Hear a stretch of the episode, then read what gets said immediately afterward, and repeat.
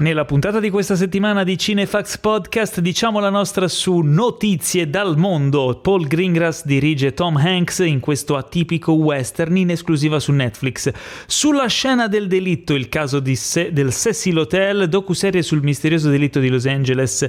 Dead Pigs, commedia drammatica molto interessante disponibile su Mubi. Questo è la solita dose di novità, recensioni, approfondimenti e tanto tantissimo nonsense su cinema e serie tv serviti a voi senza senza spoiler e con tanta sana passione dalla redazione di cinefax.it. Ciao gente, io sono Paolo Cellamare e sono in studio virtuale insieme a due agguerriti colleghi. Il giovane sceneggiatore e regista, lombardo dal sangue siculo e dalla residenza irlandese, titolare del podcast sul divano di Ale, nonché uno dei più prolifici redattori del nostro sito, stimato dai più, odiato dai quasi, ecco noi, Alessandro Dio Guardi. Ciao, ciao Ale. Ciao a tutti, ciao, ciao, come, come state? Non, non ditemelo, ma ditemelo perché siamo in podcast. benissimamente bene. Stratosferiche, io te lo posso dire, stratosfericamente benissimo. Uh, quasi dire? male. perché fa il giro, quindi... no, sai perché male? Perché l'altro ospite è il fumettista, illustratore, youtuber redivivo, nonché grande cinefilo incallito, feticista del 4K e delle luci colorate alla refn, l'imprevedibile Boban Pesov. Ciao Boban. Ciao, ciao, buonasera a tutti, buongiorno, buona mattina, buonanotte. Qualsiasi sia. Eh, eh, è la stessa presentazione dell'altra volta. Uno potrebbe pensare che sia. Per me è il tuo saluto. Puntata... No, ma è, in realtà è una parte registrata presa dall'altra puntata, inserita dentro questa puntata. Voi non lo sapete. Perché la inserita nel uguale, tuo cervello no, bacato. Ah, ok. Ma e, comunque fai bene a salutare qualsiasi sia il momento di ascolto, perché sappiamo che ognuno di voi ci ascolta per lo più mentre stirano o cucinano. Però dovremmo fare un sondaggio eh, magari mandandoci dei messaggi sul nostro profilo Instagram cinefax.it, diteci qual è il momento preferito in cui ascoltate, il momento della vostra giornata preferito in cui ascoltate il podcast. Per esempio, a me piace ascoltare i podcast quando corro e quando faccio la doccia. Metto tipo la cassa Bluetooth eh, in una posizione dove potrebbe cadere un po' precaria, però è bello. Invece di... Voi, do... voi te Ale, dove li ascolti i podcast? Allora, eh, da quando siamo in questo bellissimo gioco della pandemia è diventato un problema perché io generalmente ascoltavo i podcast durante gli spostamenti, tipo saltavo sulla bicicletta, cuffie podcast e via. Adesso ah, sono diventato anche uno che stende, mette il podcast, stira e mette il podcast, cucino e metto il podcast sì, anche quando cucino mi piace molto. E te, Boban? Che bella la solitudine, eh, Dio guardi. Stiro, stendo. eh, allora, eh, in realtà io mentre, mentre, cucino, è vero, mi metto i podcast, eh, mentre faccio queste cose, diciamo, quotidiane che dobbiamo fare anche mentre mangio. Um, e poi anche mentre disegno metto un podcast. Vabbè, tu c'è questa attività la... che è il disegno. Eh, eh, mi, mi, fa stare t- tante ore davanti al PC e, mm, e tendo uh, spesso a annoiarmi facilmente con la musica e quindi mi viene anche un gran mal di testa dopo, dopo, dopo un'ora che ascolto la musica, indipendentemente Ma ascolti solo death metal tutto il tempo? No, vabbè, il death metal, no, death metal non lo ascolto. Cosa dici? Slayers in loop. Che poi non, non, vabbè, mi capita di ascoltare anche musica pesante come il new metal, ma anche che sia anche il death metal, chi se ne frega. Quando sono sotto consegna, che devo avere questo brivido, no? Devo, devo, come se ci fosse qual, qualcuno che mi rincorre tutto il tempo, allora io devo tutto il tempo. Ah, Angel of Death! Ah, consegna ste cazzo di tavole! Ah. eh, vabbè a ognuno il suo, a ognuno il suo e invece ai nostri cari ascoltatori eh, dedichiamo questo momento di apertura del podcast, cioè la fantomatica domandona della settimana. Oggi, siccome non c'è Teo, no? e quando c'è Teo io lo bastono sempre che lui ne vuole scegliere 40.000, gli dico no, la domandona è una perché bisogna dargli un posto speciale nel nostro podcast a questa persona che ha avuto questo ingegno, questa fantasia, questa originalità di fare una domanda. E quindi oggi ne ho scelte due. Allora, allora la prima che, che ce la manda. No, in realtà ne ho scelte due perché Thomas Pesaro me l'aveva mandata un po' di, gio- di settimane fa e io me, me, me era sfuggita e quindi la recupero, una è un recupero diciamo. Thomas Pesaro ci chiedeva, ciao omuncoli di Cinefx, la mia è una questione che mi frulla nella zucca da parecchio tempo e voi siete le persone giuste. In realtà lui non sa che oggi non c'è Teo, però vabbè. Eh, guardando tanti film e serie tv mi stupisco della bravura di tanti bambini di 4, 5 o 6 anni e anche oltre, che sono più espressivi di un Oliver Queen qualsiasi e di tanti altri attori. Ma come fanno ad essere così credibili e risultare così naturali? A quell'età sanno già distinguere la finzione di un film e fingere di essere figli di altri così bene, magari anche in scene drammatiche e non solo in commedie o in film per famiglie. Perché è difficile trovare un bambino che non sembri naturale, spesso sono meglio degli attori principali. Come fa il regista a far lavorare un bambino? Spesso me, non me ne capacito e non dormo la notte. Dovrebbero dare Oscar anche alla migliore interpretazione bambinesca, secondo secondo me saluti a tutti belli e brutti.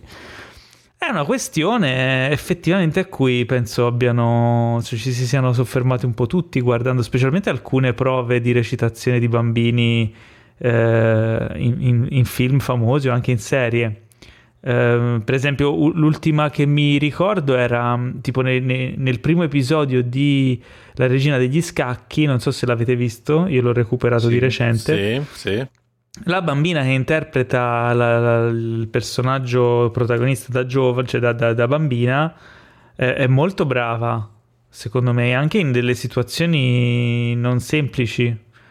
Ehm, sì, è interessante capire come le abbiano spiegato determinate cose, perché ci sono un paio di scene dove sono Beh, un po' sì. pesantine per, per, dei bambini. Sì, sì, no, ma infatti ma appunto e, per quello. Finché si tratta di una commedia, no, alla Goonies oppure anche Stranger Things, eh, è molto giocoso, ok? Quindi il fatto che eh, c'è molta gogliardia anche nella messa in scena e anche poi nelle scene da recitare, magari è più semplice eh, riuscire a tirar fuori il, quello che in realtà è, è capace fare un ragazzino o un bambino, cioè essere un ragazzino o un bambino. È più semplice. Ma quando, adesso hai citato la regina degli, degli, scacchi, quando devi fare una scena un po' in tensione e magari un po' drammatica, anch'io mi ritrovo spesso a guardare l'interpretazione e dico ma porca miseria che brava sta bambina o sto bambino, veramente bravissimi, cioè bravi chi li ha preparati. E, e rimango anch'io stupido, devo essere sincero, mi capita anche a me di pormi questo quiz, quesito e sopra- soprattutto anche nei film horror, quando ci sono dei bambini che si ritrovano in determinate situazioni dove palesemente in scena ci saranno anche tipo cioè c'è il sangue finto oppure c'è qualcosa di orrorifico che caratterizza la scena, giustamente il bambino deve eh, essere in parte e me lo chiedo, me lo chiedo, dico wow. Secondo me pa- parte della, della soluzione a questo enigma è nella cosa che hai detto del gioco, no? Perché alla fine la recitazione, cioè se vogliamo un po' decostruirla, è giocare a far finta di essere qualcun altro, no? È, è un po' è tutto un gioco.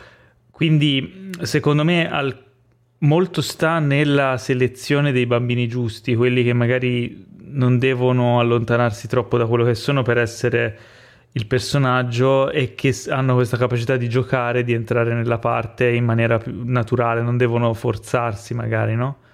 Sì, anche Volevi dire qualcosa, se, Alessandro? Se guardi, tipo, se guardi più o meno la storia del cinema e della televisione, da child actor che poi sono diventati anche da grandi attori di livello, non sono così tanti. Tipo, prendi, c'era Jerry Maguire, c'era il bambino di il figlio di René Zellweger, quel bambino lì era famosissimo quando uscì il film perché lo adoravano tutti però non, credo non abbia mai recitato in nessun altro film, forse, forse no, ha fatto qualcosina, no. però è, scomparso.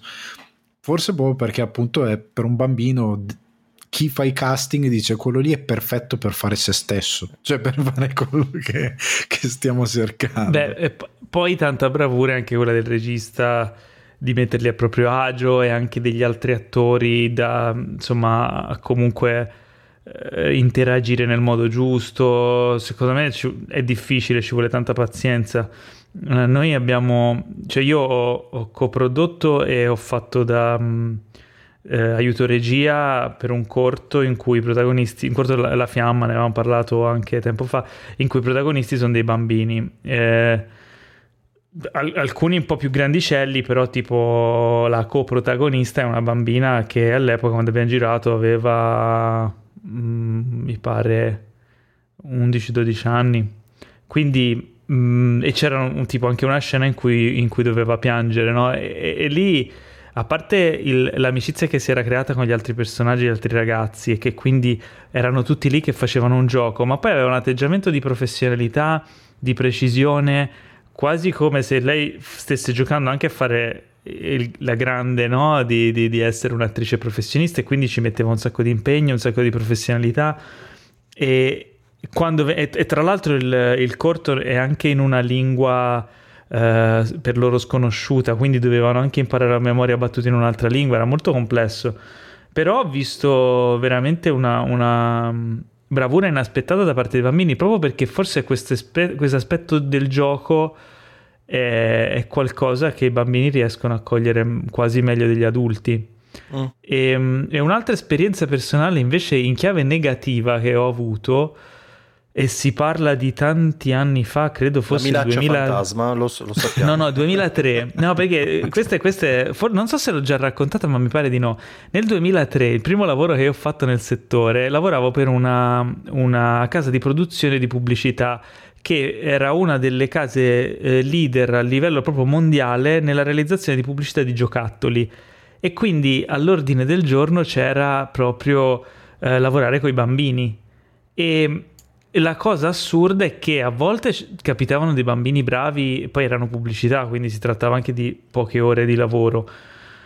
Uh, a volte capitavano delle situazioni dove i bambini non, non, ci arrivavano a fare quello che dovevano fare e ho visto delle situazioni proprio di vera e propria tortura psicologica dove avevi sì la, regia che, la regista che dava di matto perché dopo l'ennesima take decine e decine di take questi non, non, non volevano recitare nel modo giusto perché dovevano essere super esaltati per un giocattolo di cui non gliene fregava niente, fondamentalmente era una pubblicità. E quindi iniziava a dire: eh, Ah, se dovete essere più contenti, dai, chi è il più contento eh, gli regalo i giocattoli, può tornare a casa e prendersi tutti i giocattoli che vuole, no? Allora vedevi azione e questi bambini eh, che tipo si sforzavano in maniera fintissima di essere esaltati quando tipo volevano morire, cioè proprio tortura psicologica. Quindi ci sono casi e casi, però vabbè, in generale si vedono delle grandi prove. Sì, è, è, vero, anche in film magari non così eccelsi, eh, tipo ci sono i, i, ragazzini sono quelli più convincenti solitamente. Spesso. a volte sono... no. a volte no. Come prima ho citato la minaccia fantasma, una cosa, forse la, una delle tante cose brutte di quel film è appunto la recitazione di quel bambino insopportabile che mi, mi dispiace anche per lui. Vabbè, era, poi... era, in linea col personaggio perché rimane insopportabile anche nei sequel, quindi forse era voluto. Ha recitato benissimo, eh, quindi. Eh, allora, passiamo alla seconda domanda che è quella di oggi, quella vera di oggi. Ce la manda Salvatore Varriale che ci chiede...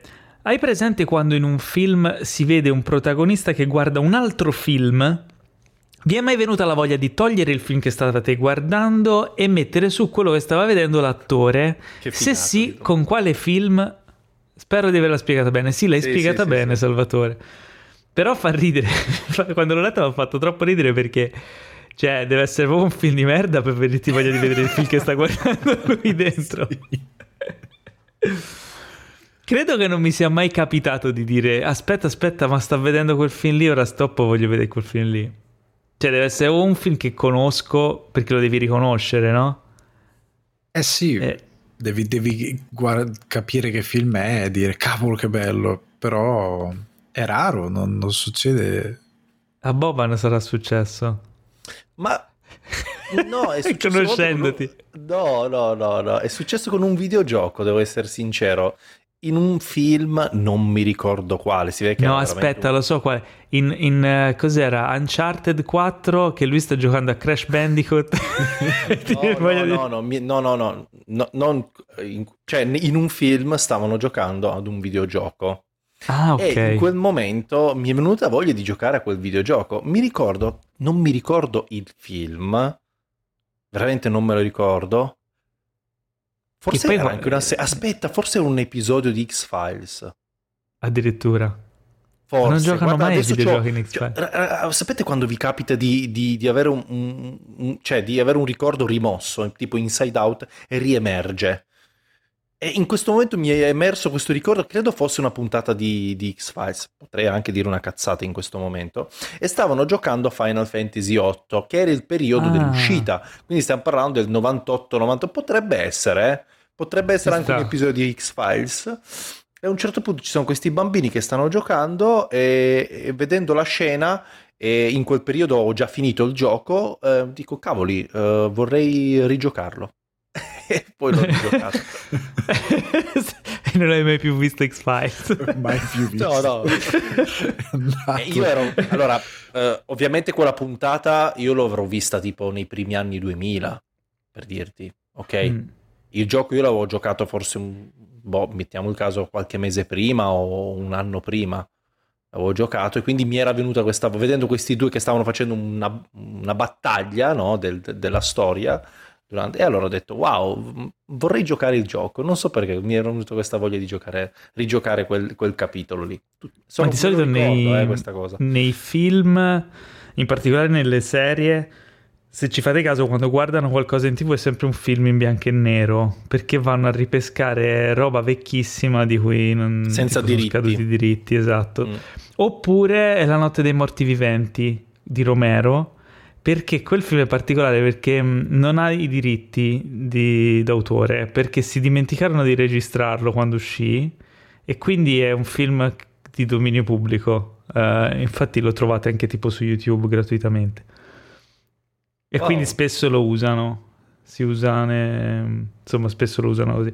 E quindi, cioè, molte volte sono anche magari film poco conosciuti. In futuro vedrete anche The Crystal Gear utilizzato no, quello no. Paolo si è dimenticato di registrare sì, sì. No, no. Ecco, siccome tipo hanno messo su, su Netflix Dawson Creek, c'è mia moglie che se lo sta riguardando e l'altro giorno è partita la puntata dove facevano tipo era il periodo The Blair Witch Project avevano fatto una puntata dove rifacevano una sorta di The, Bell, The Blair Witch Project e io l'ho guardato e ho detto cavolo voglio riguardare The Blair Witch Project per capire quanto del mio ricordo di quel film corrisponde alla realtà perché mm. il tuo ricordo io... di quel film com'è? perché il mio ricordo di quel film è terribile il mio ricordo è che sul finale ho riso fortissimo cioè Io mi ricordo di averlo visto al cinema addirittura. Anch'io l'ho visto. Perché ero, andato un... oh, ero con un gruppo di amici che erano in fissa che volevano vedere questo film. E mi ricordo dal primo all'ultimo momento che volevo andare via. Non vedevo l'ora che finisse per andare via. Non l'ho proprio sopportato quel film lì. Magari boh, sono tra i pochi, non lo so. Però eh, l'ho sofferto molto. E bene, dai, il momento adesso di, insomma, Salvatore, ti abbiamo, direi, abbiamo esaudito il tuo desiderio di no, non essere... credo, però... no, vabbè. Comunque, vabbè, qualcosa abbiamo detto. Eh, è il momento di passare, di passare, alle news. news. Abbiamo un sacco di news questa settimana. Eh, wow. Apriamo con la news che ha fatto più scalpore in questi giorni, di cui se ne sta ancora parlando, e cioè il licenziamento di Gina Carano che è stata licenziata da mm. Lucasfilm, l'interprete di Cara Dune mm. nella serie The Mandalorian, licenziata perché ha, diciamo, esposto sui social mh, mm, in maniera molto veemente e senza ascoltare i, diciamo, gli avvertimenti de, de, de, dei suoi datori di lavoro delle sue vedute politiche eh, insomma abbastanza forti. Più che altro ha un, un, post un po' borderline in cui metteva in mezzo anche eh, la, insomma il, um, eh, i nazisti, il, la Shoah, eccetera. Quindi insomma un parallelo, una diciamo metafora un po' azzardata di paragonare la persecuzione degli ebrei nella seconda guerra mondiale tanti, eh. Alla persecuzione di chi è di un'altra veduta politica da parte insomma di quelli mm. de- dei democratici lei è repubblicana insomma è stata un po' stretta all'angolo però diciamo che mh, mm, vabbè e, morale della favola è stata licenziata da Lucasfilm, quindi non interpreterà più il suo personaggio in The Mandalorian. La cosa bizzarra, e non so come la vedete voi, mi sono chiesto, ma, ma lei eh, ci teneva al suo posto di lavoro oppure no? Cioè, al di là di tutto, no? Perché poi non voglio entrare nel discorso politico, ma eh, probabilmente non gliene fregava niente. Non lo so, io so solo che se ti vai a riguardare adesso gli speciali post stagione 1 dove fanno le round table con i registi che, e c'è quella puntata dove passano un quarto d'ora a dire quanto lei è brava, magnifica e gentile. Sì. Fa un po' ridere se lo guardi adesso. Ah, pensavo l'avessero tagliato. No, se lo vai a guardare adesso ridi forte perché dici, ma quando mai? Però sì, mi chiedo anch'io la stessa domanda, a volte cosa scatta nel pensiero di certi personaggi quando si lanciano in alcune, in alcune cose. Cioè, uno che un giorno decide e dice: Ma arriva quel bus, ma perché non mi ci butto sotto? Così, senza, senza ragione. Non lo so, non quello so. mi chiedevo. Cioè, secondo me lei non, ha, non la vede così, nel senso, probabilmente non sente di aver bisogno di lavorare per Lucasfilm mm. per essere realizzata. Tra l'altro ha già fatto una dichiarazione che, che um, le è stato proposto di scrivere e dirigere un suo progetto, però è una roba un po' borderline, nel senso che è finanziato se non sbaglio da, da, un sito di repubblicani o qualcosa finanziato del genere. da Quanon, Quanon. più o meno no però una casa che è super connessa con il, la parte più sì. diciamo finanziata da Michael Bay. no, Michael Bay non credo che sia, non, so, non penso sia repubblicano Michael Bay. Sì, comunque no, vabbè, un progetto, sì. Sì, sì di boh, bestia. Boh, comunque un, un, progetto un po' così di cui nessuno sente il bisogno. Però la cosa strana è che vabbè, a quanto pare i suoi social sono esplosi. Lei adesso è più popolare che mai con tutta questa cosa perché probabilmente si è attirato l'attenzione di tutta la parte di pubblico repubblicano. Non lo so.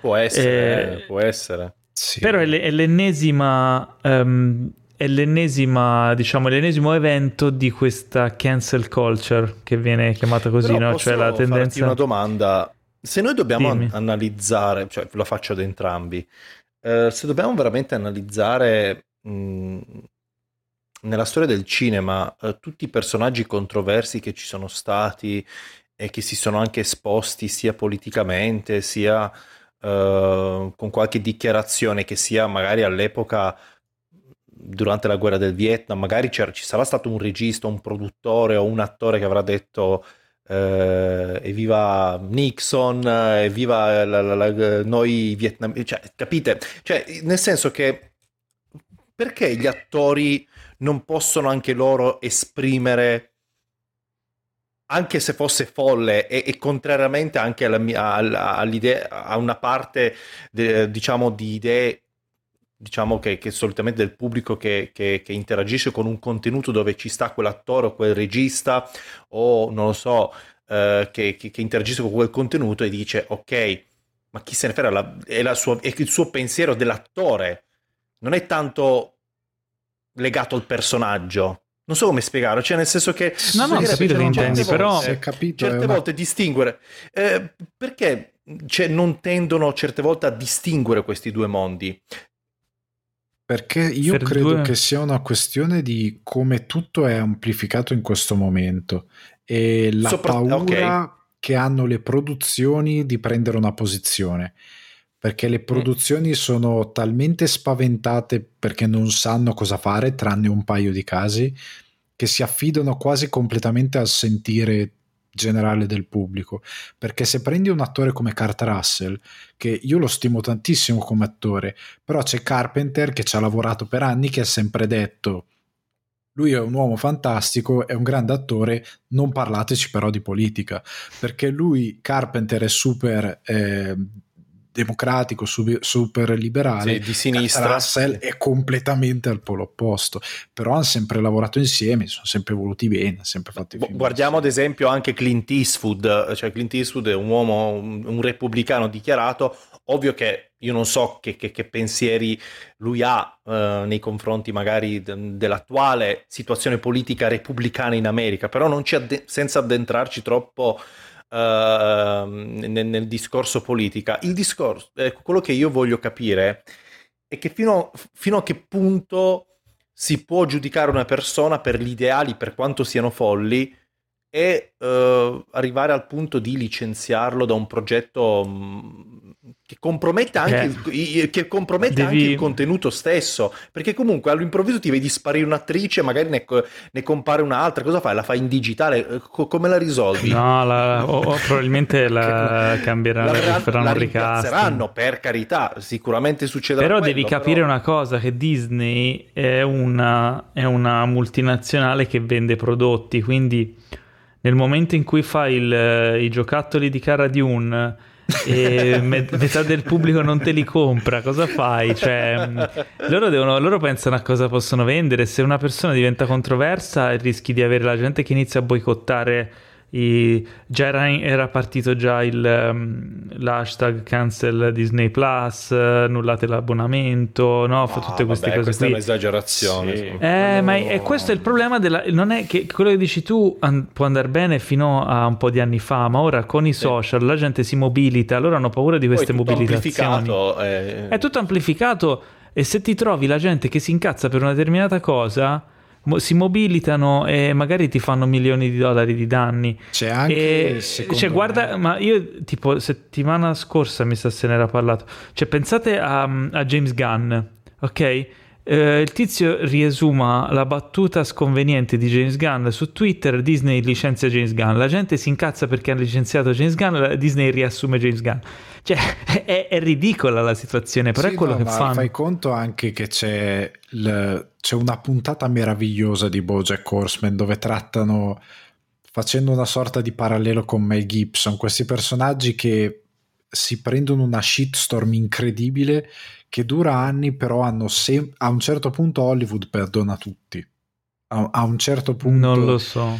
Seco- perché... No, ora, non ci vedo tornare problema... Kevin Spacey.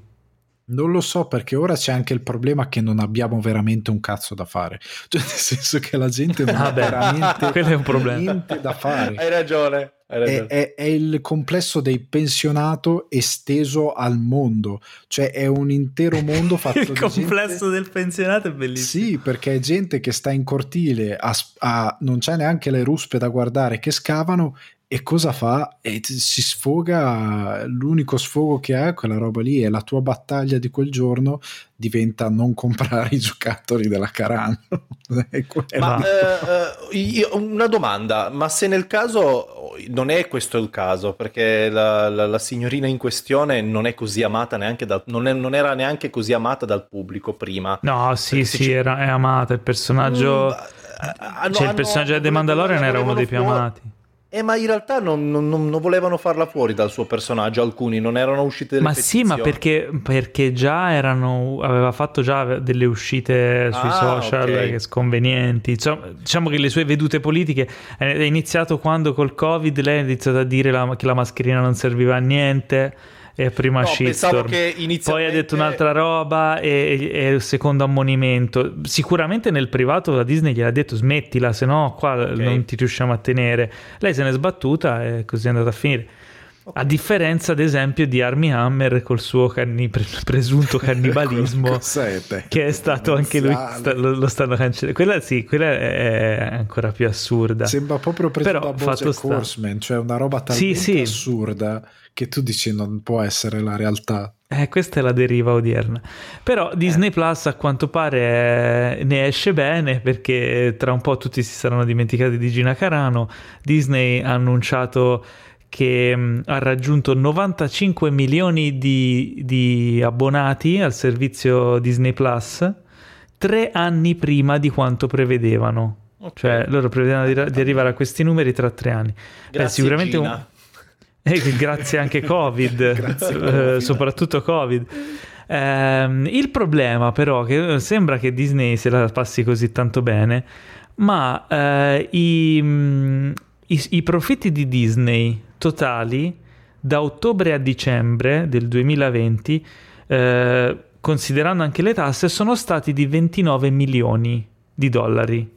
Nel 2019 erano 2.1 miliardi di dollari, per farvi capire quanto comunque Disney in generale se la sta passando male, più che altro per i parchi a tema chiusi, Eh, che erano una delle loro...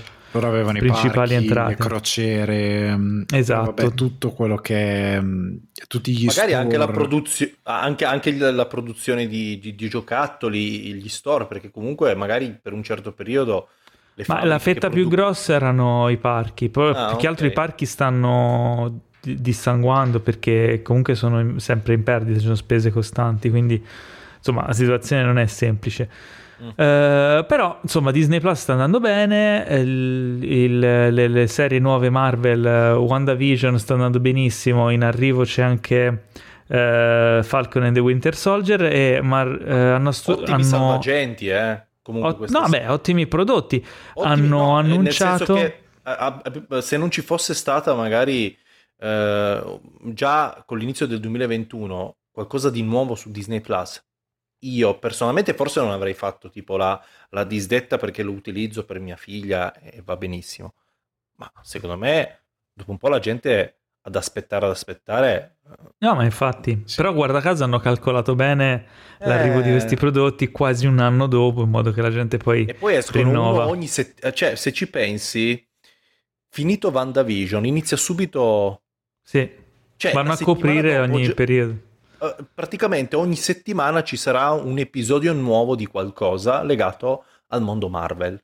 Esatto. E, mm, e a quanto pare hanno annunciato che ci sarà anche una serie che si chiama Marvel Studios Assembled che praticamente raccoglie i making of delle serie. Quindi il 12 marzo uscirà il primo episodio dedicato a WandaVision che ci racconterà tutti i retroscena della Molto produzione. bella questa cosa. Bello. Molto bella di Sì. portare questi eh, retroscena delle tantissime serie e film. Sì, sì, come Una hanno fatto anche secondo- con The Mandalorian. Eh, dovrebbero, dovrebbero fare anche le, le altre piattaforme, eppure, boh, strano che Netflix eh, con i prodotti suoi, si vede che mm, ci lavorano sempre, boh, non lo so, strano che non c'è... Sì, perché probabilmente Disney ha sono- contenuti di questo c'ha un sacco di roba che, che sfrutta quello che già hanno tipo anche non lo so Disney Zen dove ti fanno tutte, tutte quelle robe lì che ti fanno quella specie di roba rilassante con tutte le cose tratte dai documentari dai cartoni animati. Sì si Ah, chiama sì? mi pare Disney Zen e tu metti, ci sono vari contenuti fatti con i suoni dei documentari, con anche le immagini o dai cartoni animati, eh, come ci sono... Vabbè, loro hanno un botto di roba, tutti i documentari su, proprio sulla Disney, eh, su tutti i Sì, vari sì. fondatori, cioè hanno un sacco di contenuti. Netflix di speciali, io ho visto quello di The Irishman e quello sulla regina degli scacchi che dura 15 minuti però. Sì, ogni tanto lo fanno con le produzioni più importanti. Forse ce n'era anche uno su Roma, se non sbaglio. Però è raro effettivamente. Non Comunque- so quanto sia interessante eh, tipo fare il, il dietro le quinte di ogni op- episodio che, che durano quanto l'episodio. No, beh, Perché The certo. Mandalorian, The Mandalorian praticamente eh, durano quanto l'episodio, ogni, ogni puntata, cioè durano quanto la puntata e il making of, eh, dietro le quinte. Beh, no, in questo caso faranno, credo, una- un solo episodio su Ah, tutto ok. WandaVision. Oh, Tornando al discorso prima di- de- della signorina Gina, mi è venuto in mente una cosa. La adesso signorina arriva- Gina. La signorina Gina. Signora giustamente. Gina. La signora Gina. Eh, L'ex wrestler. Cos'era? La Gina. No, MMA. MMA. Ok. ehm, sapete che adesso arriva Disney Star, no? Esatto. E io non vedo l'ora. Ma arriveranno anche i Griffin. In un Esatto. paio di puntate ci stanno le frecciatine nei confronti della Disney, coi campi di concentrazione, la famosa scena dove c'è il castello della Disney e passa il treno di- eh, che, che va, che va verso Auschwitz. Questa cosa qua La terranno. La terranno?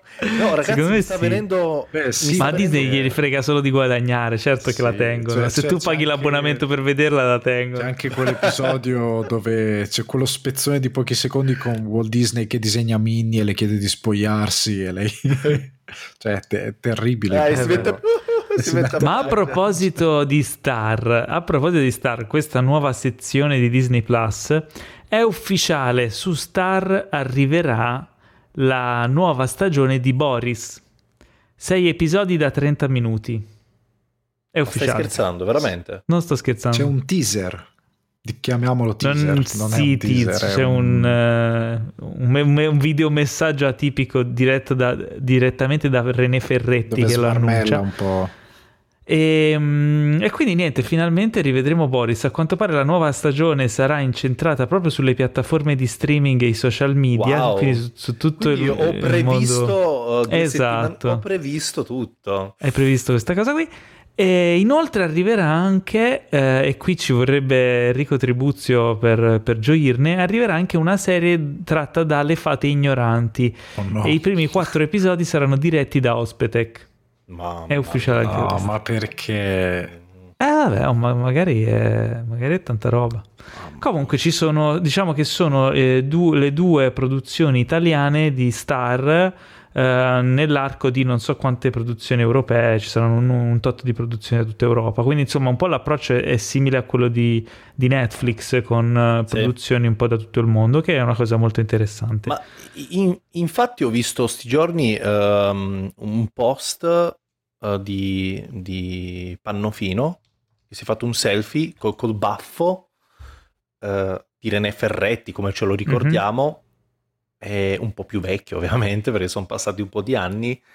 E per un attimo mi, mi è balzato no, in testa, ma vai a informarti, magari veramente l'hanno annunciata eh, finalmente eh questa nuova stagione ed è, ed è successo. Ottimo. Eh già. Eh, invece abbiamo eh, l'annuncio mh, di, della serie di The Last of Us, dei protagonisti di questa serie. The Last of Us, famoso videogame eh, sì. per, insomma, che ha riscosso grandissimo successo, è arrivato al secondo episodio, eh, che racconta di questo mondo post-apocalittico, questa sorta di piaga zombie, eh, però è, Storie, è, un gioco diciamo molto incentrato. Sì, è un gioco molto incentrato sulla narrazione, sulla storia e quindi mm-hmm. si presta bene ad una trasposizione cinematografica, sicuramente meglio di tanti altri videogame.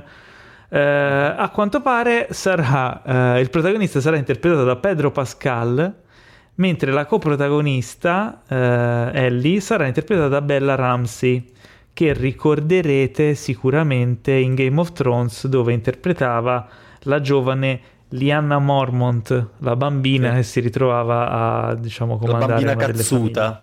La bambina cazzuta di Game of Thrones.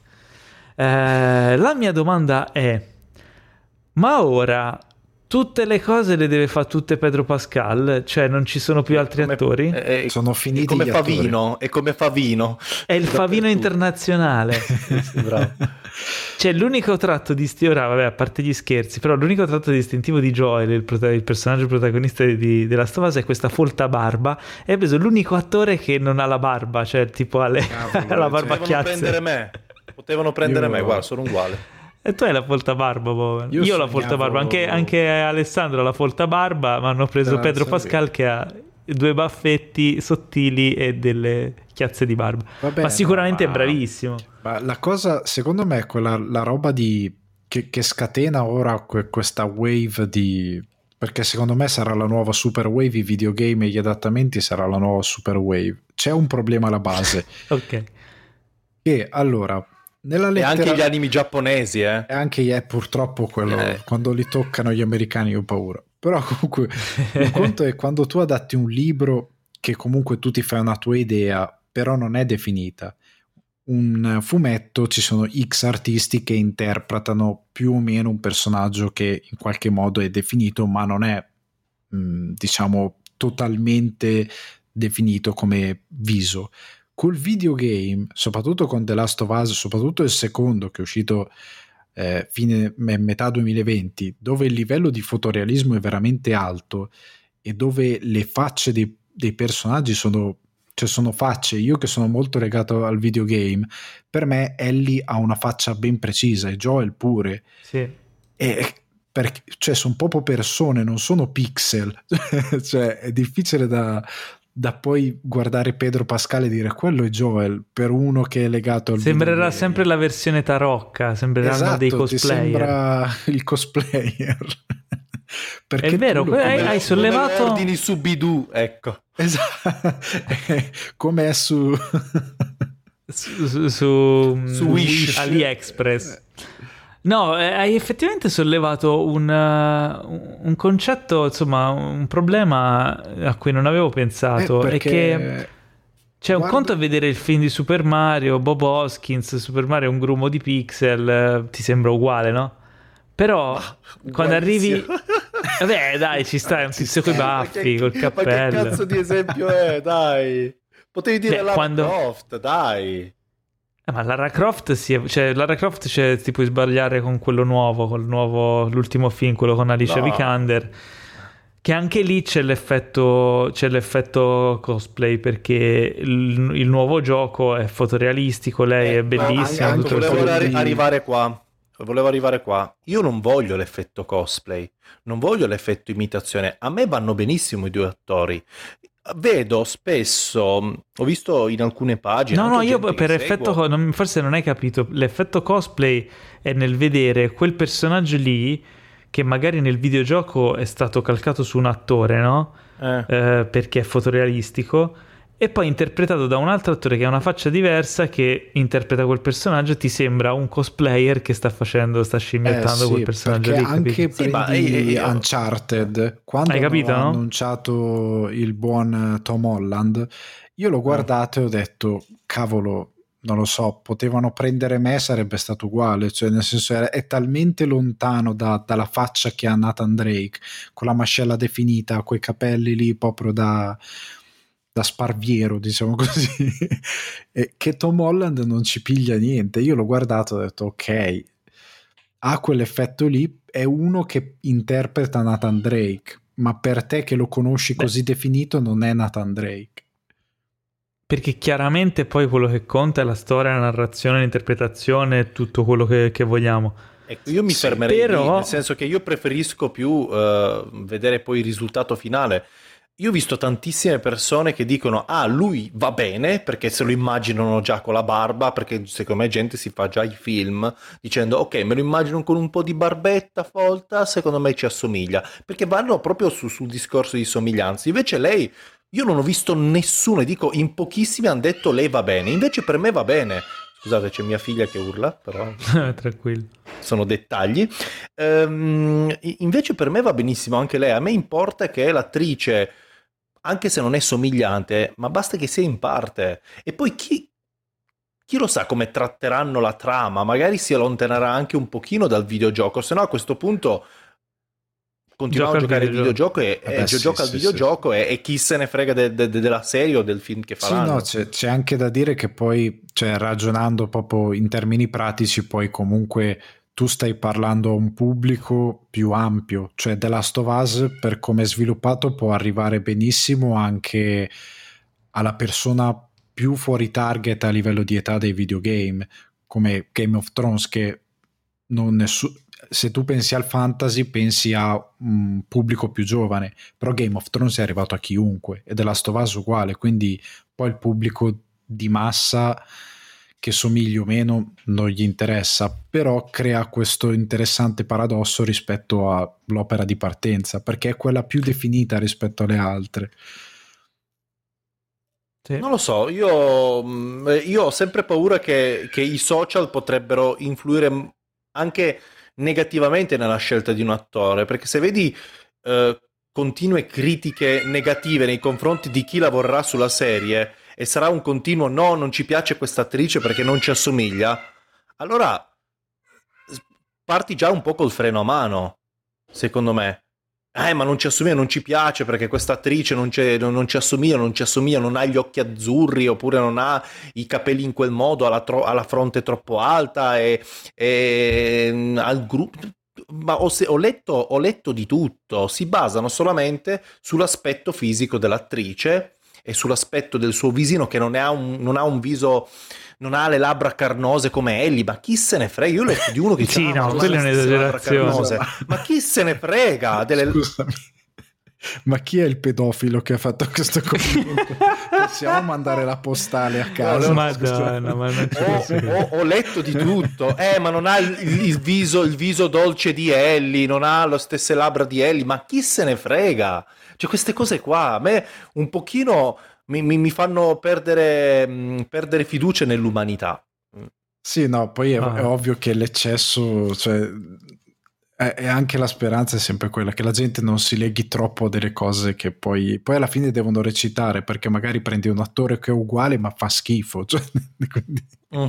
tanto infatti, vale infatti. averlo cioè, guardiamo ad esempio, ad esempio uh, Steve Jobs l'attore era uguale Oh, vi ricordate no, il vecchio film su Steam? Sti, ah, aspetta, quel, quale dei due? Quello con Ashton uh, no, Catcher. Con Ashton ecco, Catcher. Ecco, non, non, quello con, con, uh, con Fassbender. Con Fassbender. Mm-hmm. Fassbender non ci assomiglia ad aspetto, lo sappiamo tutti, cioè non, non, ha, non ha nulla di Steve Jobs, eppure il, livello, il film era, era interpretato Bellissimo. in un modo pazzesco. Invece, se prendiamo il vecchio film, lui ci assomiglia, soprattutto da giovane, è lui, è, pale- è praticamente lui, è uguale però il film, ragazzi, anche lui... No, ma, inf- ma, sicuramente il discorso non è questo, è, è un fatto che la situazione percettiva negli anni con i videogame è cambiata tanto da, da, riuscire a suscitare un'empatia verso dei personaggi digitali che prima era impossibile. Guarda, ultimamente Ale ho giocato a uh, Detroit Uh, ah, Become Human. Become sì. Human, no? E che è un, uh, è un, gioco molto cinematico in cui i personaggi sono ricalcati proprio da, da attori, attori, anche abba- alcuni abbastanza famosi. Uh, e il livello di empatia di recitazione di, di, di, questi giochi qui è, è quello di, di un film. L'interazione è un po' più limitata di altri giochi, diciamo, però sono molto belli a quel punto non ha quasi senso fare un film di quello lì, perché quello è già un film giocabile, no? Io credo che, ecco, per, per andare su un tono più leggero, il, la peggior saga dove proprio ci sono degli attori cosplay, credo che sia Resident Evil.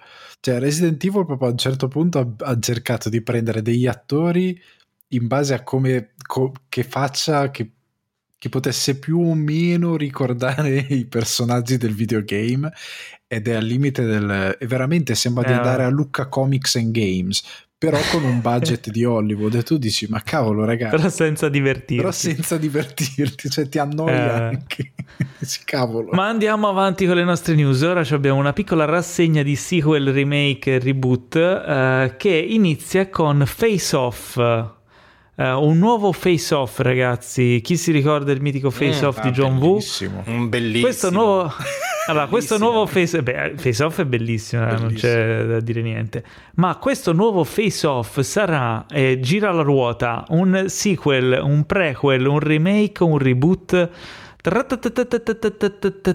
A quanto pare sarà un sequel, un sequel diretto dell'originale eh, a quanto ha detto il regista Adam eh, Wingard che è regista anche di Godzilla vs. Kong, che ancora deve uscire e quindi che per ora è bellissimo perché ancora non l'abbiamo visto. Uh, quindi questo bravissimo regista di un film bellissimo che sarà il sequel di, insomma, di un altro film bellissimo sarà il sequel di Face Off. come lo chiamano? Face Up perché, se, perché considerando i tempi. Parla dell'applicazione proprio eh? Face Up. Sai Face Up che cioè, ti, ti, scambia le ti fa diventare donna sì, uomo sì. C'è uno che ruba, che si fa bellissimo. tagliare la faccia per sbloccare il cellulare di un altro, perché gli sta talmente sui maroni che dice devo rovinargli la vita, allora si fa fare questo intervento solo per sbloccargli il telefono. Allora, io vi consiglio di cercare su, su YouTube, c'è un trailer finto, cioè, è, un, è, un, trailer parodia, che si chiama Rush Hour 4, due punti, Face Off 2 che è il sequel sia di Rush Hour che di Face Off ed è da, da pisciarsi addosso le risate. Ci sono questi due poliziotti poi che... Guardo, poi ve lo guardo. Sì, uno nero e uno coreano che si scambiano la faccia per non essere riconosciuti da quello che stanno andando a prendere, però ci vanno insieme, quindi la cosa non ha senso ed è veramente bellissimo. Andatevelo a recuperare. Rush Hour 4, due punti, Face Off 2. Comunque, eh, questo Face Off 2 è, è vero, non è, una, non è, una, barzelletta, ci sarà.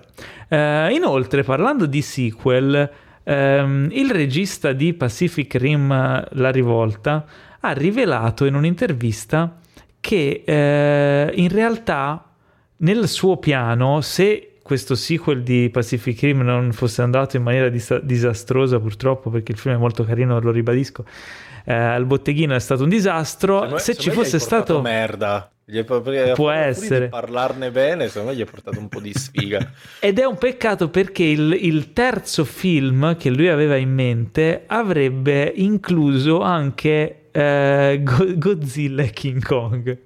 È una puttanata. So è una puttanata. È una puttanata. No. Posso dirti che è una puttanata. Te la sei inventata. L'ha detto lui. No, no, no, l'ha detto lui. L'ha detto Ma Steven allora, Knight. Allora avrà detto una puttanata lui. Solo perché adesso i mostroni vanno un po'. Sono tornati di no, moda. No, ha detto questo... che siccome c'era cioè, riuscito. De... Insomma, aveva messo sul piano questo progetto. Sì. Non si sa se sarebbe andato a compimento. Esatto. Però. Meno male che non ha detto ci mettiamo in mezzo l'attacco dei giganti e Neo Genesis Evangelion. Guarda, voglio fare un po' di. Non lo so, però. Vabbè. Sarebbe un, un crossover dove però il robot è lo Jäger, quindi fanno un presidente degli Stati Uniti malvagio, che guarda caso è come Trump, che fa un Trump gigante che combatte contro Godzilla. Beh, il Trump gigante già esiste in quel cortometraggio messicano, non so se l'hai mai Vero. visto, dei messicani che vanno al confine e arriva il Trump robot gigante. Cavolo, non mi ricordo come si chiama. È fantastico, Cerca, cercatelo se Però deve essere interpretato da Nicolas Cage e allora è il capolavoro. eh certo. Capolavoro. Uh, allora, andando avanti, ci sarà una serie tv uh, tratta da True Lies, il famoso bellissimo film di, um, del nostro caro Cameron. James Cameron con Schwarzenegger e... Uh, e, e Jamie Lee Curtis. Jamie Lee Curtis, bravo, devo vedere se eri preparato. In realtà avevo no, un vuoto di memoria.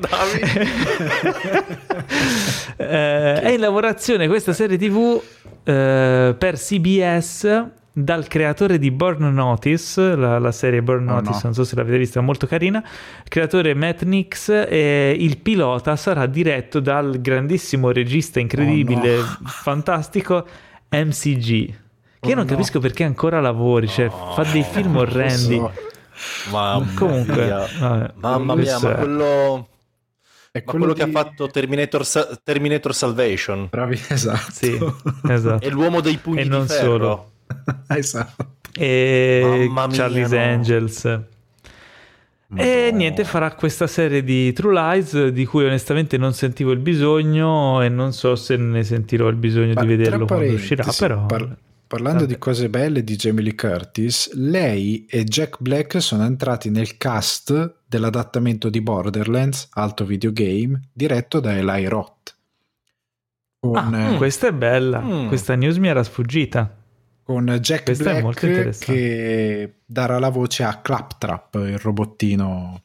Uh, io non ho mai giocato a Borderlands, però a uh, maggior ragione mi incuriosisce perché Vado a digiuno proprio. No, Insomma, se, me, se, poi c'è Eli Roth, mi fa, se, eh, mi fa anche eh. simpatia lui. È bravo, ah, cioè, a me piace il suo stile. A parte il suo film con Bruce Willis, I giustizieri della notte, lì cos'è? Mm, me lo son perso quello. Eh, eh remake, meno male. Uh, remake, meno male che te lo sei perso perché è di... Ma lascia perdere. È brutto? Ah. Sì, è comico, è tragicomico più che ah, potrebbe avere il suo perché. Eh, eh, perché ehm, l'ho guardato?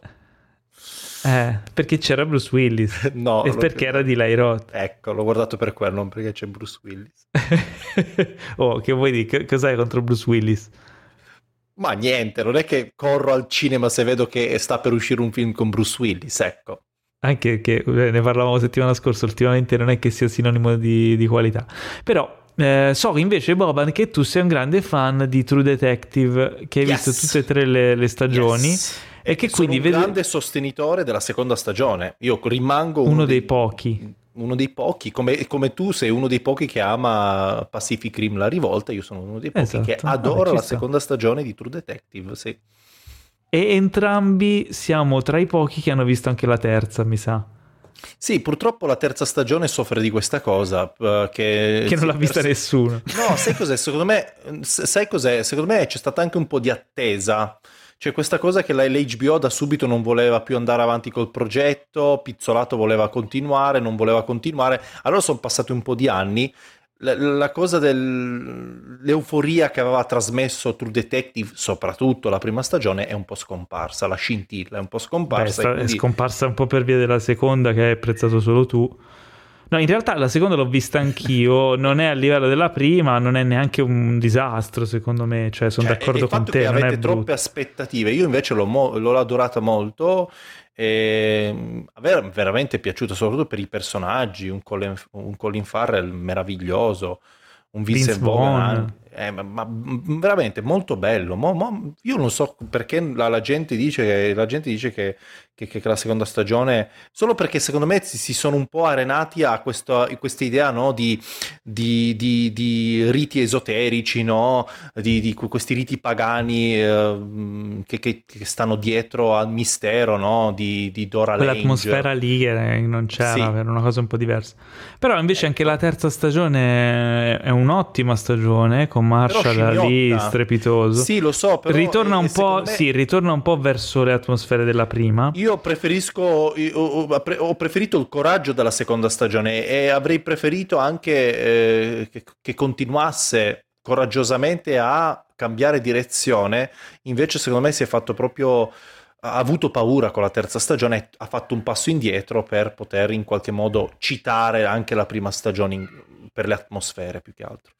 Eh, ma perché? Non ti sei chiesto perché sto parlando di True Detective? No? Diccelo. Eh, perché a quanto pare Casey Bloys, che è il, il capo del- dei contenuti di HBO e HBO Max, ha dichiarato che stanno cercando mh, degli, degli sceneggiatori per la quarta stagione di True Detective e che quindi ci stanno lavorando, ma vogliono cercare una, una nuova voce, una, mh, vogliono cercare di dare una nuova prospettiva a questa quarta stagione Quindi proprio per fare Pizzolato? quello che... Pare che Pizzolato non sarà alla, alla guida del progetto, ma che comunque farà da consulente. Eh, e quindi, insomma, la quarta stagione dovrebbe arrivare prima o poi, e magari con una ventata anche di aria nuova, come tu eh, speravi, Bowman. Eh, inoltre, ha, ha detto che per, eh, diciamo, siccome si erano sparse alcune voci che ehm, volevano insomma, speculavano un po' in- sull'attesa de- per il film The Many Sense of Newark, il film dei Soprano, che è in arrivo tra, insomma, tra poco tempo. eh, il fatto che fosse tipo una piattaforma di lancio per una nuova serie spin-off sul giovane Tony Soprano, interpretato da Michael Gandolfini, il, ehm, da- dal, figlio di, dal figlio di Michael Gandolfini. Eh, e a quanto pare invece ha detto che non ci sarà, non è prevista alcuna serie spin-off sul giovane Tony Soprano, ma che il film è stato concepito come una cosa unica, a sé stante, e, insomma da godere in una seduta. Poi dice più in là non si sa, però non è diciamo una cosa che è stata prevista. Eh, staremo a vedere, io sono super mega curioso per questo film, tanto quanto sono curioso, anzi no, di più. Sono più curioso per il film dei Soprano che per la quarta stagione di True Detective, onestamente. Ma, in forse perché c'è anche molta più attesa. perché, perché, perché adoro, adoro i Soprano, come adoro anche True Detective.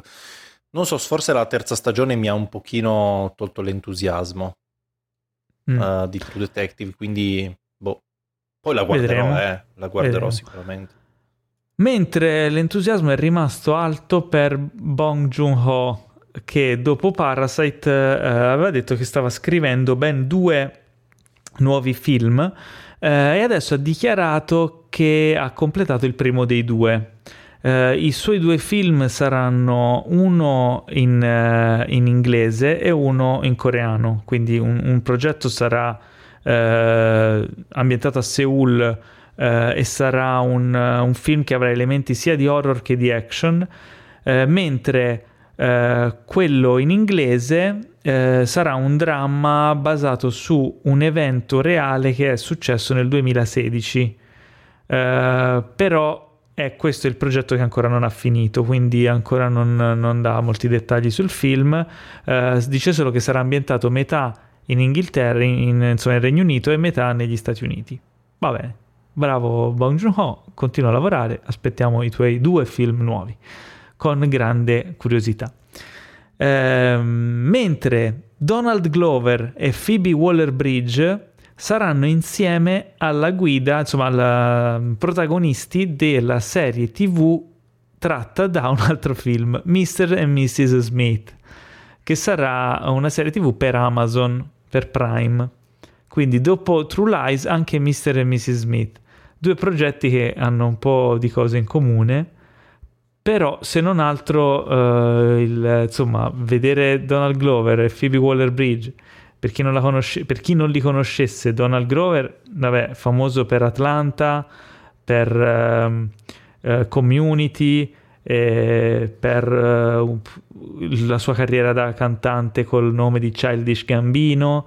E cosa sto, sto dimenticando qualcosa di grosso sicuramente. Eh, no, vabbè, ha fatto mm, una piccola parte in Spider-Man, Coming, vabbè, lì quello è ha un, fatto un cameo. Un cameo ha fatto un po' di roba, ha fatto... Ah, quella... ha fatto in, in solo, ha, ha interpretato ah, solo, Lando sì, Calrissian, il giovane Lando Calrissian. Sì.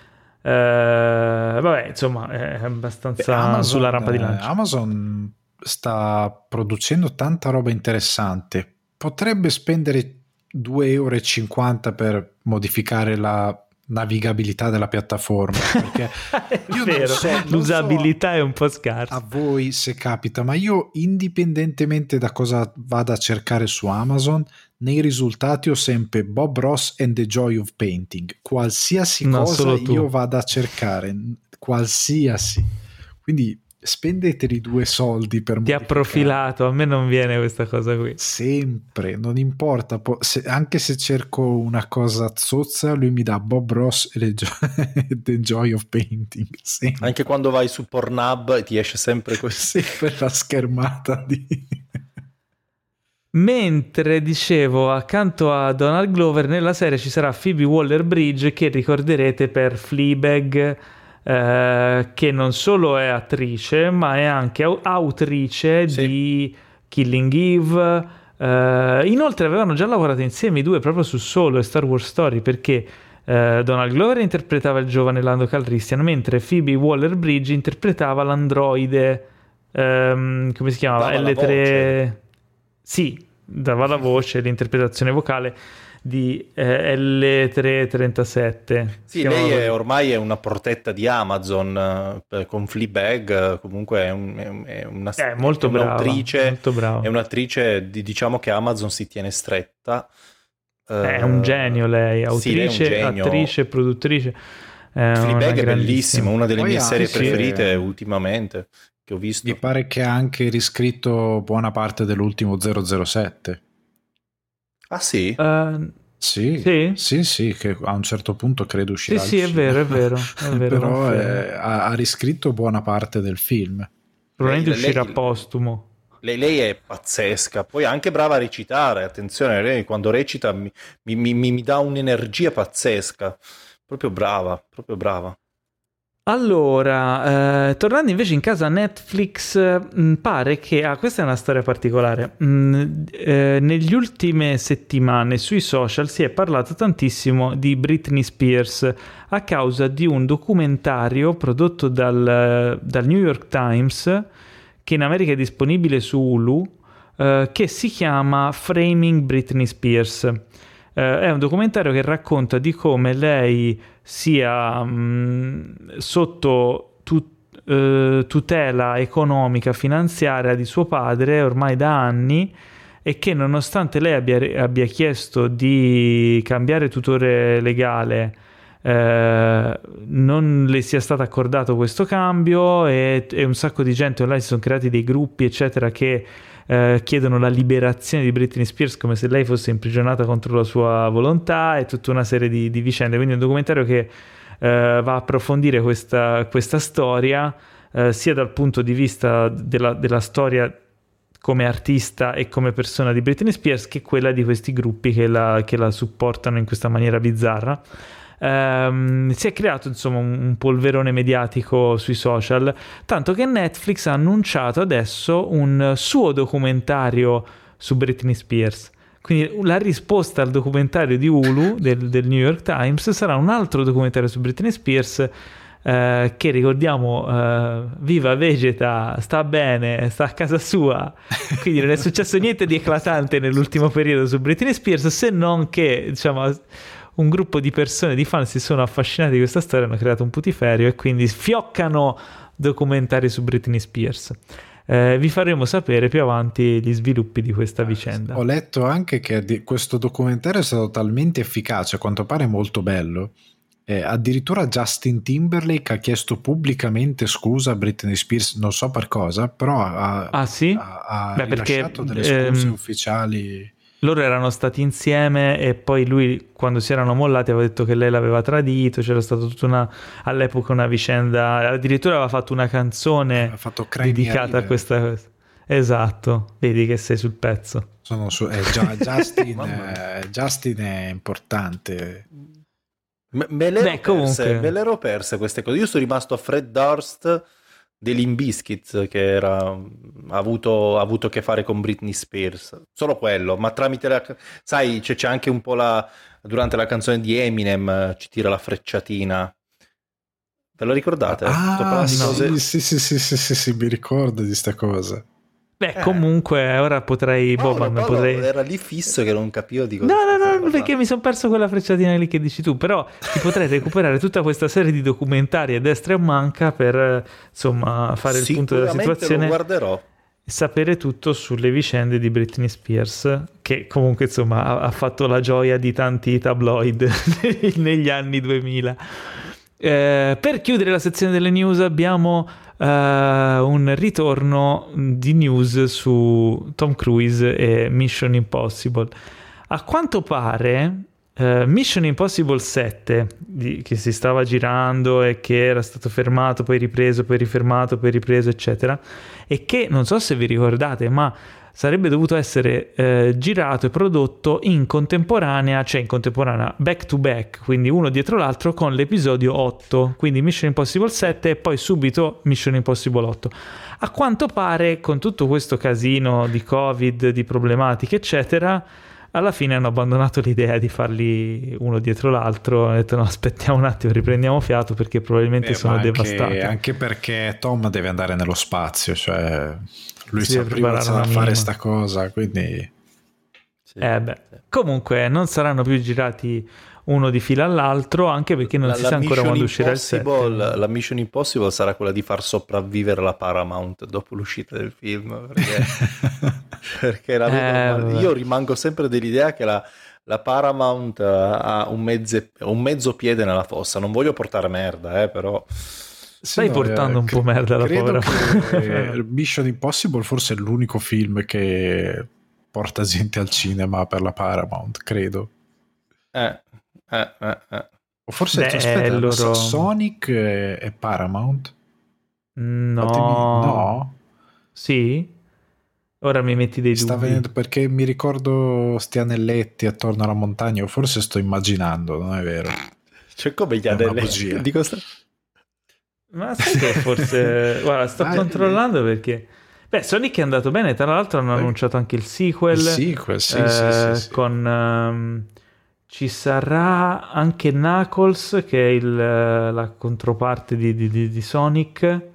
E se non sbaglio, chi, dovrebbe interpretarlo forse The Rock o insomma un attore For. Non mi ricordo se Momoa The Rock o qualcuno di grosso comunque. Momoa, Momoa, hai ragione, Momoa. comunque sì, anche Sonic è della Paramount. Quindi sì, eh, Paramount ha, ha, un paio di cose in canna interessanti. Ecco, oh. appena, appena ha funzionato Sonic, Paramount ha detto facciamo un'esalogia, lo portiamo al cinema eh sì. finché una saga familiare. Andiamo so, avanti. ah. Eh, dunque, ogni settimana noi vi deliziamo con la rubrica della posta del cuore di Cinefax, ma questa settimana, siccome Teo non c'è e Teo è il custode di tutto quello che sono i messaggi d- d- dei vostri sentimenti più reconditi, eh, noi lasciamo a lui la custodia di questa cosa bellissima, non vogliamo calpestargli i piedi e quindi Beh, la rubrica tornerà. qualcuno nuovo, noi se volete. No, tornerà la prossima settimana. A meno che tu non abbia un problema di cuore, Boban, in quel caso ti possiamo Ma aiutare. io l'unica forse. cosa che è già emerso in passato qui su, a- al podcast, mi ricordo in una puntata, non mi ricordo quale, è il rivedere i film. Ecco, mia moglie, mia moglie odia rivedere i film e ogni volta che io voglio rivedere un film lei non vuole, allora si isola in camera da letto arrabbiata perché non ci guardiamo un altro? Io ho detto no voglio rivedere un film perché secondo me riguardare un film è una cosa sacrosanta va fatta. Invece lei non vuole riguardarseli mai e questo è l'unico mio problema di diciamo ehm, che, che ci porterà al divorzio ovviamente. Ho già le carte pronte Ma tu quante volte li riguardi? Perché quello è anche un fattore da tenere in considerazione. Eh, dipende, dipende che... Eh, dipende dalla tua faccia. Ecco, perché si tratta di Tarantino, sono capace di vedervi un film anche dieci volte, eh, tante volte, ecco. Capita certe volte di rivedervi tu un sei film. uno che li riguarda spesso. Sì, sì, sì, quando non tipo, so guardare... che ne so, quante volte hai visto Scemo e più scemo?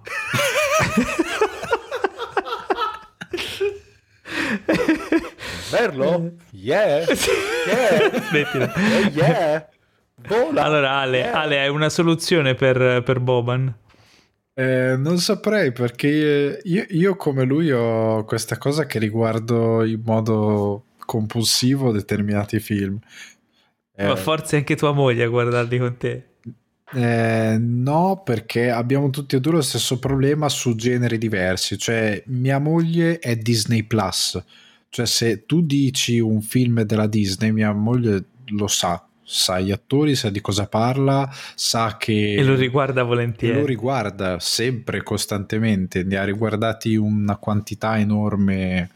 Tant'è che ogni tanto sul, diciamo, sul gruppo che abbiamo di redazione mando dei messaggi quando trovo i famosi disclaimer perché tipo qualche settimana fa si è rivista è un, non mi ricordo mai il titolo è un film con i bassotti è tipo de- degli anni 60 e all'inizio c'è un disclaimer appunto su stereotipi razzisti e lei ha guardato tutto il film con questa cosa ma quale sarà lo stereotipo razzista e alla fine E l'ha era- trovato? sì era che praticamente a un certo punto hanno come ospiti dei giapponesi e ovviamente i giapponesi sono super stereotipati cioè sono proprio veramente da cartolina e quindi abbiamo detto sarà per quel motivo perché veramente Eh, penso di sì. Quindi, vabbè, la soluzione, ragazzi, è scambiatevi le mogli, non lo so. Facciamo come, come il programma c'è il programma televisivo cambio moglie quando ti devi Sì, rivedere sì. qualcosa Scambi moglie, sì, vabbè. con lo scambismo, ottima idea. Cioè, si, può fare, si può fare un'app si può fare un'app che quando stasera ti vuoi riguardare qualcosa dici cavolo devo riguardare sto film vabbè Mm, cerchiamo- Mi serve un'altra moglie Cioè, cerchiamo una moglie su questa app. che abbia voglia di vederlo con me. Vai- Mi sembra un attimo. E anche questa settimana abbiamo risolto un problema di cuore. Posta del cuore di Cinefax, non delude mai. Eh sì, Bene, come possiamo no. passare possiamo passare ai trailer. Pochi ma buoni trailer di questa settimana, in particolare uno. Però quello C'è- culmine me, me lo tengo uno per ultimo. va sopra tutti di parecchio Cioè, non va soprattutto lo metto uguale, lo metto per ultimo. Iniziamo da The Vault. The Vault è un film del regista Jaume Balaguerò. Balaguerò, come si pronuncia? Balaguerò. Eh, che ricorderete come regista di Rec eh, e altri film horror, regista spagnolo molto molto bravo, recuperatevi Sì, sui sì. film vecchi perché sono veramente belli. Eh, questo nuovo film non è un horror, ma è un... La casa di carte, ehm, lo so. So. No, beh, è una rapina, un uh, heist In movie, come Spagna, però. In Spagna. In Spagna, dove è ambientato? A Barcellona, mi pare. Ah, è la versione, Eh, di- è la versione catalana di- della casa di carte, ho capito. Ma per quello dicevi, la- per la Spagna, non avevo, non avevo colto perché non l'ho visto la casa di carta, mi sono salvato. Ah, Ehm. e non hai colto la cosa? No, non avevo capito. Per... No, tu stai presentando un podcast legato al cinema e alle serie TV. E eh, vabbè, ho capito. Casa di carte. Lo so eh, che non, posso è... skippare la casa di carta, scusa. Ho fatto bene o no? Sì, de- devi skipparla. ah, ok. No, vabbè, non me ne vorranno tutti i fan della Casa di Carta che sono numerosissimi e mascheratissimi. Allora, ehm, questo delante. film questo film è, uh, racconta di una rapina a un come si chiama il, il cavò di una banca, il cavò più più difficile da aprire, più protetto, più inespugnabile del carte, mondo. Sì, sì. Non l'ho visto la casa di carta, è inutile che continui a dirmi la casa di carta. Magari è uguale, magari no, non lo so, però Oce- fa, uh, fondamentalmente Ocean's Eleven in spagnolo. Ocean's Eleven um, o, in, lo, lo, lo, sonze, lo dell'oceano. Oppure Inside Man di, di, di Spike Lee. Non ho visto neanche e l'ombre, quello. come si dice Inside Man, come l'hanno tradotto? Quale? Come l'hanno tradotto Inside Man in spagnolo? Eh, non lo so tradurre. È l'ombre de adentro. È, l'ombre de adentro. Ma tu non eh, allora, Inside Man. Matteo lo recu- poi lo recupero. Oh, raga, eh, allora, insomma, stiamo parlando di The Vault, stiamo parlando di Jaume Balaguerò. Eh, nel film ci sono anche Liam Cunningham, meglio conosciuto come Ser Davos di, di, Game of Thrones. Oggi in questa puntata saltano fuori tutti gli attori di Game of Thrones, quelli meno conosciuti. Um, Famke Jensen, che ricorderete per gli X-Men come uh, Mistica, la vecchia Mistica. No, scusa, che ho detto Mistica, volevo dire Jean Grey. Uh, e poi uh, Freddie Highmore, uh, che insomma, per chi ha visto The Good Doctor, era anche in quello. Uh, è un film una, su una rapina in cui il boss, diciamo, di questo gruppo di rapinatori assume un giovane ingegnere appena uscito dall'università, insomma, un ragazzetto per fargli, farsi fare questo piano di, di, di, per espugnare questa fortezza inespugnabile. Eh, I suoi i compagni de, di squadra della rapina, perché come sempre ai fini di rapina c'è la squadra, no? probabilmente ci sarà anche la, la, la scena di presentazione dei vari personaggi, Ovviamente nessuno è d'accordo sul fatto che lui abbia assunto questo ragazzetto, ma non lo so, dal trailer Vabbè, non, non, ovviamente non si vede tutto, però sicuramente troveranno un modo per aprire Beh, Dal trailer porta. empatizzi un po' con gli altri della rapina, perché devono rapinare la banca più sicura dell'universo che di fronte a tipo l'esercito spagnolo e lui ha assunto uno che fa l'ingegnere che progetta gli ovetti kill, le sorprese dell'ovetto kill. tu, tu dici tu dici scusate, io sono un attimino preoccupato, non so voi. Però eh no, hanno ragione. Però c'è Ser Davos che comunque ha quel suo aplomb, quella sua sicurezza, cioè ti trasmette sicurezza, quindi io Sembra, sarei tranquillo. Uh, ha, ha, il portamento di un professore, non so se hai notato. Eh sì, professore un po' tipo alcolizzato. Professore però. sì, che nasconde il whisky nel cassettino basso esatto, della scrivania esatto. dell'ufficio, sai quello là. Sì, sì. Infatti allora, il film... Il professore come quello della casa di casa. Vabbè, basta. No, basta, Boba, non l'ho visto. Il film è di Paramount anche questo, attenzione, esatto. e uscirà in digitale il 26 marzo. Attenzione. Eh, almeno in America, non so se anche da noi, comunque se non anche da noi, probabilmente arriverà a breve. Eh, in Italia il titolo è Way Down. Ah, no. no. Way Down, quindi The Vault in, in, America, Way Down in Italia. Perché? Sempre un titolo in inglese? Non lo so perché potrebbe contendersi il titolo di, um, di Eternal Sunshine di quest'anno, ma lo vedremo.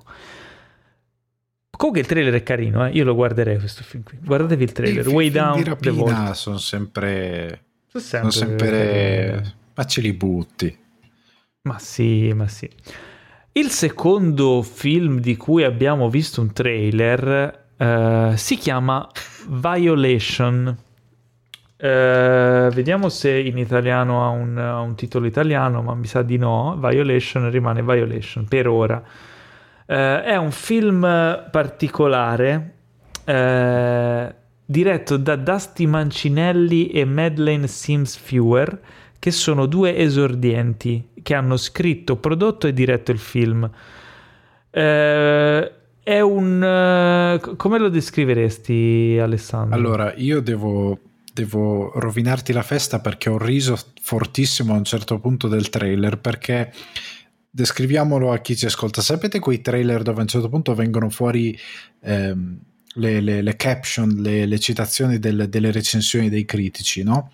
E la prima citazione è IndieWire e viene fuori disturbante e lì inizio a ridere. La seconda è di Variety. Perché inizia a ridere? Perché è una di quelle cose che si dice sempre. E l'altra è di Variety ah, okay. che è un profondo pugno allo stomaco. E allora lì ho riso fortissimo e ho, ho, smesso di prendere sul serio quello che stavo guardando perché erano mancava non lo so la stampa è signora mia e poi boh li avevamo messi un po' tutti ma il trailer comunque ha delle belle atmosfere è un, è un po' sembra un thriller psicologico sì, con sì, dei toni è, da, um, quello... da film indipendente atmosfere abbastanza eh, pesanti. È, è, la storia di questa donna che in crisi torna a casa dopo tanti anni che non vede sua sorella, eh, però la sua sorella e il marito della sorella la sua, tradiscono la sua fiducia e lei decide di vendicarsi, una cosa del genere. Quindi è un po' revenge movie, un po' psycho thriller ha tanti elementi che potrebbero essere interessanti. Sì, sembra, sembra, affascinante anche perché ho visto che appunto era già andato a Toronto a diversi festival, comunque ha già girato, quindi arriva con un, una coda di buone recensioni. Sì. Il film in America uscirà sulla piattaforma Shudder. Mi sa che non ne abbiamo mai parlato. Esiste questa piattaforma in abbonamento eh, che è dedicata a, a, film e serie tv genere horror, thriller, sovrannaturale e fantascienza ed è eh, di proprietà di AMC Networks. AMC che ricorderete che è la, il network che ha prodotto Breaking Bad, Better Call Saul, The Walking Dead, eccetera. È una piattaforma che è disponibile in Stati Uniti, Canada, Regno Unito e Irlanda, quindi dalle tue parti Ale lo puoi, lo puoi c'è, trovare. C'è. E quindi sì, in Italia non c'è, non si sa dove arriverà questo film, insomma, spero che arrivi da noi perché sembra abbastanza interessante. Oh, andando avanti, abbiamo una commedia che si chiama Barb Star Go to Vista del Mar con yeah. Kristen Wiig, Annie Mumolo e Jamie Dornan, che ricorderete da Fifty Shades of Grey. Allora, io non so voi due, ma a me questo trailer mi ha fatto ammazzare dalle risate. Sì, anche a me. Sembra, a me. vero, boh, sembra scemo e più scemo al femminile. sì. Fantastico. Allora, ammetto che lo, il, il, film è uscito eh, in digitale qualche giorno fa. Dovrebbe essere uscito in tutto il mondo, ma in Italia non sono ancora riuscito a trovarlo. Forse c'è uno scarto di qualche settimana, non lo so. Però ho visto che le recensioni all'estero, su, cioè ci sono alcune recensioni che sono fantastiche, altre meno. Però se penso che sia uno di quei film comici dove se vi fa ridere il trailer credo che il film faccia il caso vostro. E in questo caso, tipo, a me Boba, cioè se apprezzate scemo e più scemo, secondo sì. me questo film qui io, ti fa ammazzare. Io, io, e te siamo due coglioni, ovviamente, queste cose le adoriamo. no, ma poi è fatto bene. Sì, tutto al femminile, con quei colori sparaflescianti che ti fanno, che ti distruggono uh, le, gli occhi. La retina. Le, le, le reti. No, è, è bello che inizia, sembra Stranger Things, si è notato il trailer? Sì, sì, sì, c'è questo elemento di, di, sovrannaturale che penso che poi venga fuori di più anche nel film. Sì, sì, sì. E, beh, le due protagoniste fanno troppo ridere. Beh, c'è Kristen, Kristen, Kristen Wiig che eh, abbiamo visto di recente in Wonder Woman 1984 eh, in coppia con questa attrice che si chiama Annie Mumolo eh, che sono, credo che entrambi vengano da, entrambe vengano dal Saturday Night Live. Sì. Comunque... Io lei l'ho sempre considerata un po' come, come la Jennifer Aniston di, di, di, noia, di, di, noi altri, no? che un po' gli assomiglia, no? È la Jennifer Aniston d- dei poveri. Comunque, boh, secondo me merita. Eh, non voglio dire tanto sul sulla storia perché non è quello che conta, sono queste due, due donne che vanno in vacanza, ma è, è lo stile con, del, di quel tipo di comicità è come è tutto assurdo, surreale e, e sopra le righe, in maniera però eccessiva.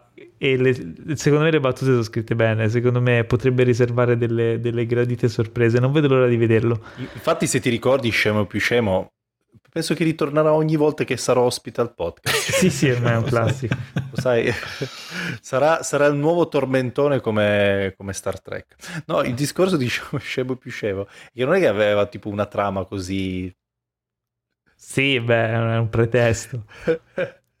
Vedremo dai. Io sono curioso. Vedremo. Eh, dopodiché abbiamo una docu-serie di Netflix, cioè che andrà su Netflix, che si chiama The Lost Pirate Kingdom, quindi l'ultimo regno pirata. Mm. Mm. Eh, è una di quelle docu-serie con uh, una parte di ricostruzione mm, sì. del, degli eventi no, storici. Come l'impero ottomano, se ti ricordi. Sì, c'è quella sul Roman Empire, sull'impero Bravo. romano. Uh, che tra l'altro è mo- molto carina, cioè sì, se siete sì, interessati all'argomento. Sono belline, sono belline. Ho visto che è in arrivo su Netflix anche una dedicata al Giappone feudale, quindi con i samurai, eccetera. Wow, figo. Sembra molto carina. E questa qui invece racconta delle vicende storiche relative, insomma, alla, ai pirati nei Caraibi, quindi insomma eh, quello che vediamo sempre nei film, però la storia vera, cosa è successo, eh, quindi tutto il fenomeno della pirateria di quegli anni che è un argomento che sinceramente mi trova abbastanza ignorante, so poche cose per lo più a cazzo di cane, quindi mi incuriosisce doppiamente mm, magari insomma approfondire l'argomento con una serie così un po' più alleggerita, no? Cosa, ne, cosa ve ne sembrava da questo trailer? Ma anch'io sono Alessandro? mega interessato, soprattutto perché io quel anch'io so pochissimo dei pirati, ma so che loro avevano una sorta di cioè a un certo punto avevano creato una vera e propria eh, un vero e proprio codice con una vera e propria serie di regole che rispettavano tra loro pirati. E a un certo punto come fanno vedere nel trailer eh, l'impero ehm, britannico e sua gli dichiara letteralmente guerra perché stavano diventando incredibilmente potenti, erano veramente un, un'associazione potentissima e è pieno di roba che non si sa perché, perché non passa, perché è un po' più complessa rispetto al racconto che se ne fa solitamente dei pirati. Mm. Io, io sono curioso per, perché voglio in qualche modo rapportare le, le, le, scarse conoscenze che ho del mondo piratesco che è legato soprattutto ai, ai, film fantasy, tipo I Pirati dei Caraibi, ma anche non so, ai manga tipo One Piece, che io sono One Piece, gran... Eh, lo so, tipo qua dietro si vedono, cioè, voi non li vedete che state ascoltando il podcast, ma chi, chi, chi, chi, mi sta guardando in questo momento, il signor Paolo e il signor Alessandro, noteranno i fumetti dietro di me di One Piece. Um, però in realtà, se sembra una cavolata, ma uh, spesso dentro One Piece ci sono vari pirati che sono ispirati a pirati veri, che sono esistiti nella storia. Uh, tende, tende, e Ciroda tende anche un pochino a scimmiottare no? la somiglianza, ovviamente esasperando poi nel suo stile. E, ehm, e, sono curioso proprio perché tutto ciò che le mie conoscenze riguardo la pirateria sono legate proprio a tutti i film, cartoni animati che ho visto da ragazzino e non ho un'idea ben precisa di come, come in realtà eh, diciamo il, la pirateria se, se, è così, quanto c'è di vero, quanto c'è di falso. E io spero che magari una serie del genere riesca anche un pochino a sfatare certi miti, ok? Non direttamente, non, cioè non, è, non deve fare le differenze con ciò che abbiamo visto, ma semplicemente raccontandoci una storia ci fa capire da subito questo è il mondo della pirateria, questo era il mondo della pirateria e ora avete anche un'idea chiara di com- come avvenivano certe cose. Quindi, insomma, questo era uh, The Lost è una, Pirate è una sorta Kingdom. di possiamo dire una sorta di criminalità organizzata sul mare. Si può sì, intendere in sì. questa maniera. Sostanzialmente. Perché anche la, la, la, la cosa che tu hai detto che hanno il codice d'onore, no? questa cosa di anche magari un rito di iniziazione, questa roba qua, secondo me eh, può essere un po' la classica criminalità organizzata, ma sui mari. Certo. E, vabbè, questo era The Lost eh, Pirate Kingdom che arriverà il 15 marzo su Netflix. Per chiudere questa sezione trailer, parliamo ovviamente del... Eh, allora, questo genio. film, il genio, questo film ci sta, ci stiamo dedicando fin troppo tempo, ma eh, è dovuto, cioè è dovuto, perché questa è la più grande operazione di marketing mai fatta per un film che già è uscito, che già abbiamo visto e che già abbiamo disprezzato. Lui, lui, quest'uomo ha vinto su tutti. La storia del cinema lo su ricorderà tutti. come un eroe che ha sconfitto le produzioni, è stato acclamato da uomini, donne e bambini. E, e ha fatto esattamente il caspio che voleva eroe. E, e ha, so e ha dato vita all'impossibile. Stiamo parlando ovviamente di Zack Snyder e del suo Zack Snyder's Justice League. Finalmente sappiamo che uscirà il 18 marzo, quindi tra poco più di un mese. Eh, è uscito un nuovo trailer, spero che sia l'ultimo e definitivo. E eh, dissezionando, a parte che questo trailer include un elemento a sorpresa molto importante. Per la prima volta vediamo il ritorno di eh, Jared Leto sul personaggio di Joker. Esatto. Eh, senza tatuaggi in faccia, questa cosa importantissima. Senza sembrare okay. post Malone sostanzialmente. No, da trapper esatto. è diventato un metallaro all'improvviso. Perché un prima è un, un trapper, adesso è un metallaro. È... Un po' emo anche. Un po' emo. è un, pitto, un, metallaro pittore, cioè perché sembra uno che sta per, eh, non so, che stava dipingendo dei quadri e gli hanno detto, oh, fai il cattivo. No. No, ma è la Insomma, vediamo... No, ma è la fotografia plasticosa di Zack Snyder. vediamo questo Jared Leto, chiaramente girato su un green screen interagire vagamente con Batman di Ben Affleck eh, e dire delle cose sconclusionate. Lui dice, Ma... dice una frase che ha fatto impazzire tutti per, perché appunto certo. è molto illuminante che è viviamo in una società e quando lui ha detto, e basta, dice solo quello.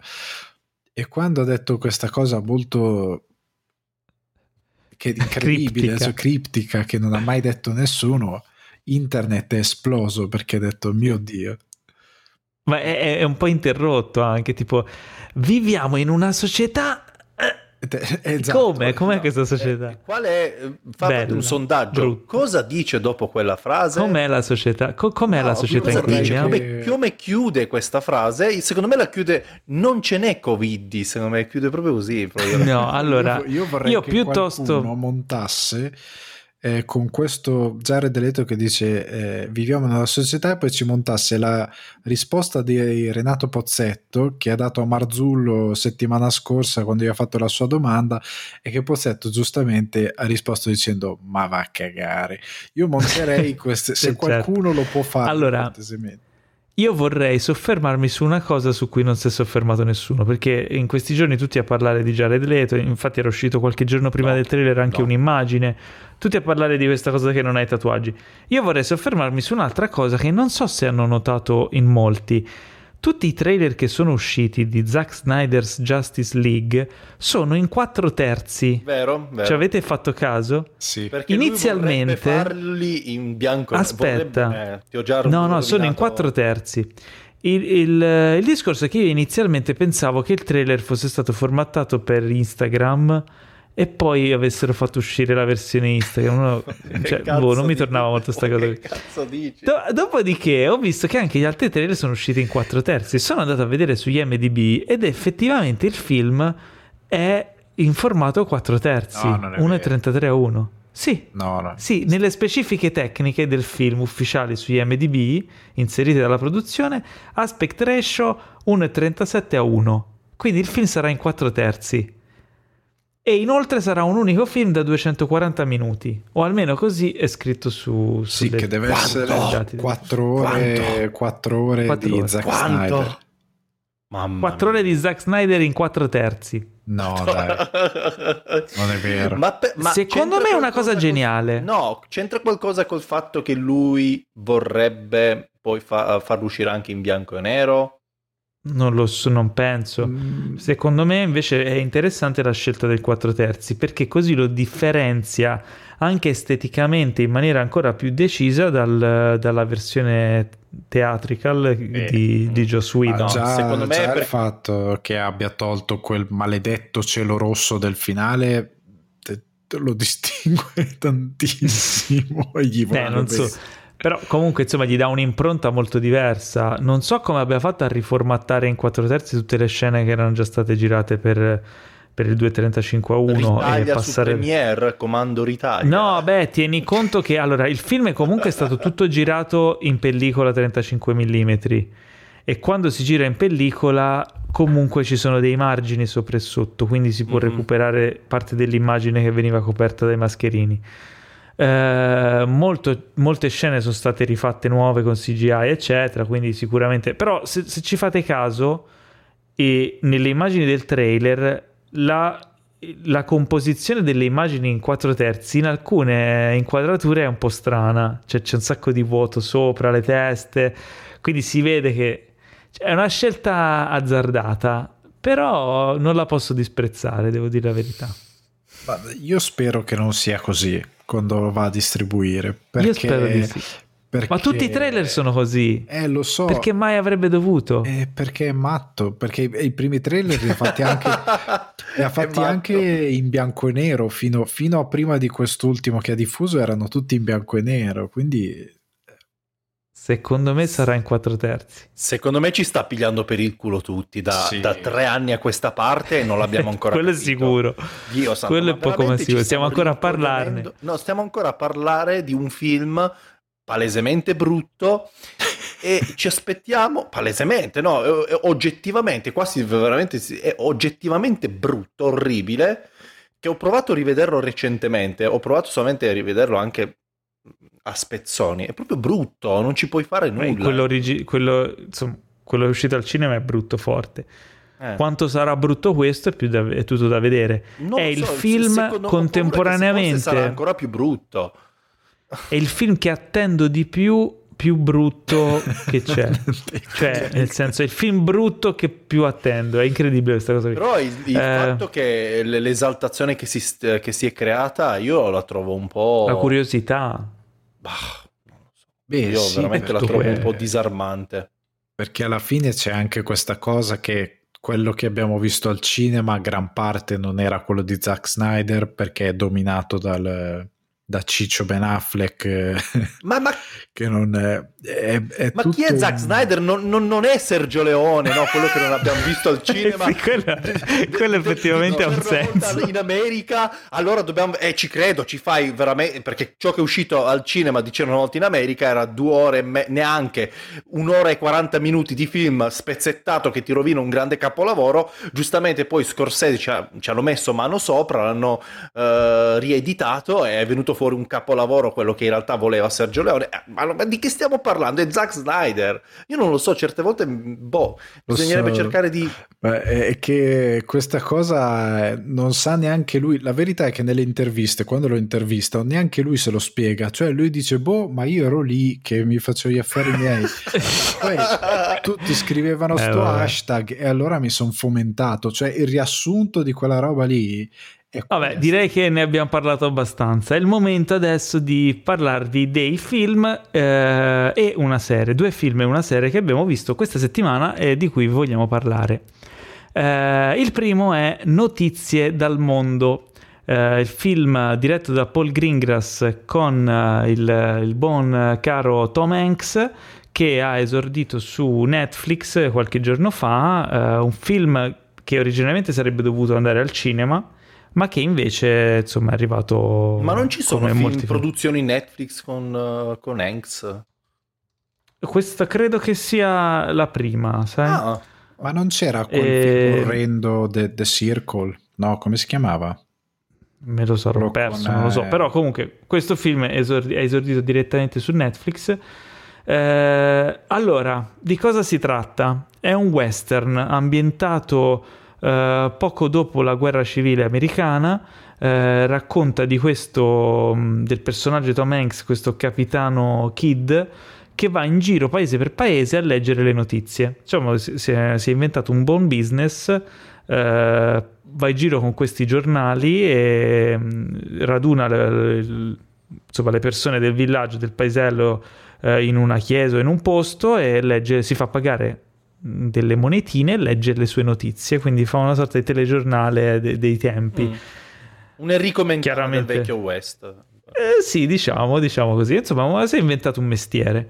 Uh, un giorno viene um, in contatto con, con questa, cioè, trova e, e, soccorre questa bambina uh, che è stata a quanto pare cresciuta dagli indiani e non parla neanche una parola d'inglese e lui cerca di, di, riportarla alla sua famiglia. Insomma, fondamentalmente il film racconta di questo, questo, incontro tra questi due personaggi così distanti e del legame che si crea tra di loro e del viaggio, insomma, per riuscire a, a riportare questa ragazza, eh, questa bambina, eh, in salvo da, da, da, da, qualche parente rimasto. Eh, vittima ovviamente della bambina di traumi, eccetera. Il tutto è ambientato in questa America spaccata nel, nel, nel, sud perché è ambientato nel Texas, questo Texas che ha perso eh, la guerra e che quindi si deve piegare al volere dei nordisti, ehm, l'avvento vicino della fine della schiavitù e tutti quindi le... Eh, anche i dissensi che si sono creati lì nel popolo de- del sud, insomma un'America spaccata, eh, un'America spaccata in cui il personaggio di Tom Hanks è l'unico portatore della, delle notizie, no? dell'importanza quindi dell'informazione, quando poi in alcune scene in particolare gli stessi personaggi cercano di falsare queste notizie, di, farle, di comprarlo per farle diventare delle fake news. Diciamo insomma che la metafora che c'è dietro è abbastanza lampante, no? Ehm, anche se uscendo adesso il film, uscendo dopo le elezioni in cui insomma Trump è uscito sconfitto, eh, il, questa metafora diventa automaticamente un po' eh, fuori tempo massimo. Uh, però in realtà è, è, un film molto bello. Um, è bello il modo in cui sono girati uh, i, questi campi lunghi da western, queste immagini molto belle, la fotografia molto curata, molto bella, però allo stesso tempo c'è quella dinamicità tipica di Paul Greengrass della camera a spalla, eh, ci sono... Uh, in particolare c'è una scena d'azione veramente bella che vi rimarrà impressa sicuramente. quindi insomma è, è un film che ha eh, che cambia passo, cambia regime spesso. Uh, è direi un buon film. Uh, se amate comunque il western e cercate un nuovo western, se siete fan di Tom Hanks, fa un'ottima prova. Se, se siete fan di Paul Greengrass, probabilmente è tra i suoi migliori film. Uh, non, forse non è un film che rimarrà nella storia, però è un, è un ottimo prodotto con una, con una bella storia, un, un buon parallelismo una metafora che forse è fin troppo lampante no? e, e, sottolineata, ma che non, non, stucca, non dà fastidio, anzi forse aggiunge un, un, sottotesto interessante e crea un personaggio, quello di Tom Hanks, anche che è mm, abbastanza originale e atipico no? in sua, questo suo percorso. Quindi notizie dal mondo, News of the World, eh, consigliato, lo trovate su Netflix. Bene. Proseguiamo con uh, Boban che ha visto questa docu-serie crime. Uh, crime? Posso sì, definirla Netflix, crime? No. Or- sì. Delitto, Possiamo... delitto più delitto, che crime. Delitto, delitto, perfetto. Sul, infatti, allora, sulla scena del delitto il caso ehm, Cecil, del Cecil Hotel. Del Cecil Hotel è il caso ovviamente in particolare ehm, di Elisa Lam, credo si chiami. Elisa Lam, correggimi Alessandro. È giusto, giusto, Elisa Lam. Elisa Lam questa ragazza canadese, eh, studentessa, che, che, decide di cercare su internet, molto attuale, quindi molto eh, legato a, parla anche dei social questa serie, ma poi ve lo dirò anche meglio, eh, cerca su internet un posto dove stare a Los Angeles e eh, decide di trovarlo proprio nel, nel, quartiere più malfamato di tutta Los Angeles che è Skid Row famosa anche, anche, per aver dato un nome ad una band glam metal anni 90 uh, che, che, magari qualcuno di voi conosce. E uh, che dire uh, quartiere malfamato praticamente popolato solo da barboni solitamente il classico quartiere eh, frequentato dai tossicodipendenti dai pazzi addirittura da gente che usciva magari dal manicomio non sapeva dove mm, in qualche modo posizionarla eh, e la prima cosa che facevano quando passava il pullman, tac, li facevano scendere al famoso quartiere di Skid Row e quindi lì è, è, tutto il contesto che è malfamato e questo Hotel Cecil si trova in questo, in questo contesto paradossale che diventa quasi una sorta di ghetto perché vengono addirittura la polizia ha paura di, di, di entrare talvolta in questo quartiere malfamato tra l'altro stavo, stavo guardando dov'è Skid Row a Los mhm. Angeles. Mm-hmm. Sì. E ho scoperto che ci sono stato un sacco di volte. Ah sì? Perché Beh, sì, è... di non andarci a notte fonda. No, no, di notte non ci sono mai andato. Ecco. Sono stato di giorno perché praticamente lì c'è Little Tokyo. C'è mm. una sorta di centro commerciale con tutti tipo i ristoranti giapponesi, i negozietti giapponesi e accanto lì è Skid Row e infatti io vedevo attraverso questa strada vedevo che era un posto di merda.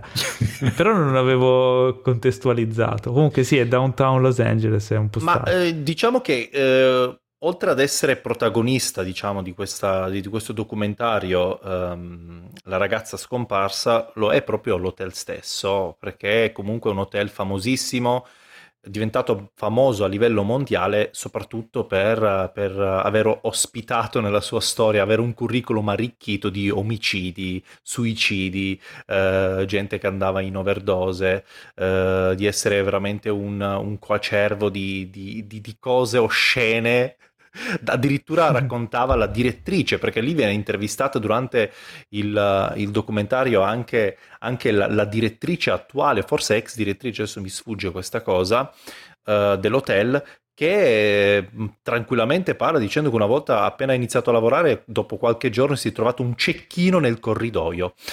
Ottimo. un cecchino, cioè ti vedi uno che sta lì, ti inizia a cecchinare la gente. Poi addirittura uno che voleva far uh, incendiare tutto il corridoio nel, nel piano in cui si trovava. E tra tutti i vari delitti storici, perché addirittura si parla di Uh, si parla di famosi serial killer che sono andati addirittura a soggiornare in questo hotel, quindi è diventata anche la dimora per stupratori, serial killer che si sentono un pochino a casa no? quando, eh, quando devono sentirsi tranquilli, molto confortevole, e tra i quali anche il famoso The Night Stalker, del quale è anche protagonista in un'altra docuserie sempre targata Netflix, molto interessante che consiglio, che avete sicuramente trattato in passato qui uh, su, su, Cinefex.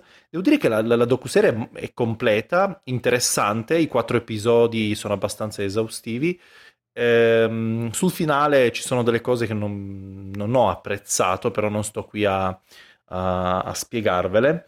Ehm, ed è bello, interessante. Io sono veramente appassionato delle, dei documentari di Netflix, soprattutto quando tratta questi, questi casi misteriosi di, di crimine. E la, la, cosa interessante è che questo hotel eh, è stato spesso citato nella cultura pop, addirittura eh, American Horror Story Hotel credo si ispiri proprio a questo Hotel Cecil, a quanto pare, cioè penso che abbia peso di riferimento Hotel Cecil per, per narrare le loro vicende, le loro, le loro, le loro avventure. Poi un'altra cosa particolare, molto social, eh, cioè parla anche da, di, dei social questo, mm, questo, documentario perché questa ragazza era molto, uh, uh, uh, era molto presente su Tumblr, ok? Scriveva i suoi post, okay. le sue poesie, parlava di arte, eccetera, eccetera. Quindi raccontava la sua vita tramite questo social network che qua in Italia non si usa tantissimo, ma in America a quanto pare va molto di moda e eh, anche, anche, gli investigatori per in qualche modo capire come, diciamo, come si è mossa prima de- della sua scomparsa questa ragazza, hanno letto i suoi post, hanno cercato di capire un pochino la sua situazione e si va a scoprire che lei era una ragazza che, che, che, che andava facilmente in depressione, non, non, non viveva bene la sua quotidianità, oggi era felice, domani magari si ritrovava un po' triste e così via.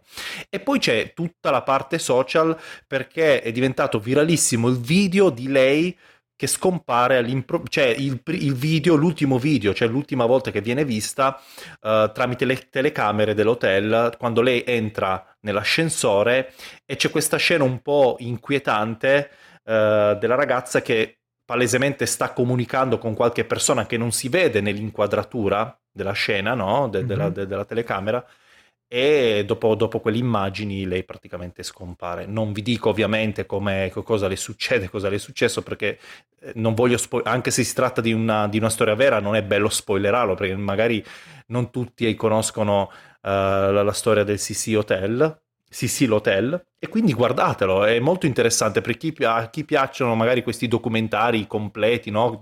molto attuali, poi parla veramente dei giorni nostri, non è il classico documentario che parla dei delitti, non so, di, di 30-40 anni fa, quindi magari uh, il materiale e non è così ricco. Qua invece è molto attuale, addirittura tantissimi youtuber, si è creata la moda di tantissimi youtuber che trattano il delitto, cercano di scoprire de- delle piccole finezze nei, nei, nei video uh, di lei che quando va nell'ascensore e, e, quindi è diventato un caso eclatante de- che, che ha fatto discutere tantissime persone, secondo me è molto interessante. Guardatelo. Spero di essere Bene. stato molto più bravo rispetto all'altra mi volta. Mi hai fatto venire voglia di, di no, vederlo no, e mi hai fatto venire voglia di tornare a Skid Row per andare a mangiare il curry giapponese. V- vacci di notte, a quanto pare di notte succede di tutto. Ma poi eh, è straordinario una cosa che ho apprezzato tantissimo è proprio quando la, la direttrice parla di certe cose che avvengono, no? Con una naturalezza, come per lei fosse una cosa normale che chiami la polizia tre volte al giorno perché succede che qualcuno si suicida o qualcuno magari ammazza o picchia a sangue la, la moglie oppure qualcuno è finito in overdose. S- sembra una cosa all'ordine del giorno. E, ed è inquietante, è inquietante sapere che a Los Angeles c'è un hotel che è famoso per queste cose qua. E veramente eh, ci puoi, è, è, molto, è, molto, fumettistica come cosa, è molto da, da serie tv. Uh, eh, infatti, come ho detto prima, American Horror Story ha colto la palla al balzo per farci, per farci una, una, stagione intera, citando il Sicil Hotel, ovviamente.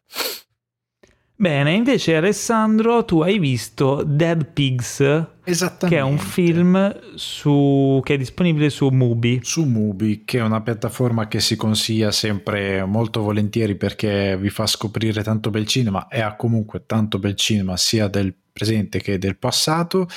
Questo film è l'esordio alla regia di eh, Katie Yan, che eh, appunto lo dirige ma lo sceneggia anche. Ed è diventata diciamo più o meno famosa per, per Birds of Prey. Allora il consiglio che vi posso dire famoso o famigerata? Famigerata è dimenticate Birds of Prey perché questo film eh, com- no Me lo sono ricordato ora che l'hai citato, maledetto. se potete, se in qualche modo dimenticatelo e non associatelo in verità al lavoro di questa regista che in verità è davvero brava e ha, gira un film d'esordio davvero notevole, nel senso che non è così facile vedere dei film d'esordio scritti e diretti così bene. La storia di Dead Pigs è molto semplice, ruota, è una sorta di satira, eh, infatti il film è una sorta di dramedy, come dicono eh, negli Stati Uniti, una commedia drammatica, ambientata a Shanghai ed è una satira del, della Cina che passa attraverso questi cinque personaggi che sono collegati da questa improvvisa eh, morte di maiali, ci sono dei maiali che cominciano a morire in modo del tutto misterioso e che vengono buttati nel fiume che ovviamente vengono ritrovati, si scatena il panico perché ovviamente acqua, gente che beve acqua eccetera eccetera e, e in più si collega a, alla costruzione di un nuovo quartiere residenziale che dovrebbe addirittura replicare la Sagrada Famiglia al centro di questo quartiere, una roba veramente demenziale a livello di, di, di, di impresa che crea dei problemi a diversi personaggi, sono tutti interconnessi. Ed è molto bello perché ti fa una satira di,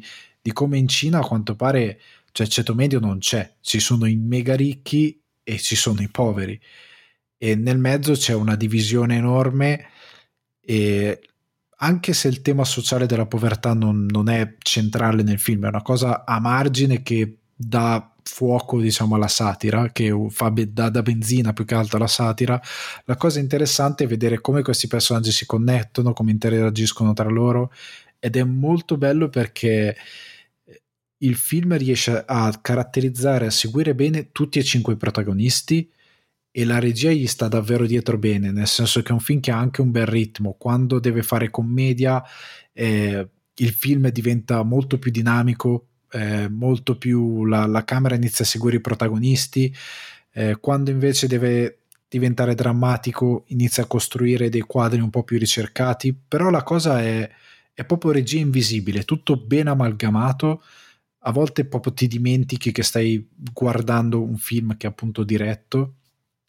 E il film è davvero affascinante per come racconta la Cina, per come racconta questa società e per come racconta la storia di questi personaggi che, che cercano di, di, di, sopravvivere nonostante eh, chi è povero è completamente abbandonato, chi è super ricco è incredibilmente viziato e non ha nessuna idea di come vive il resto della Cina.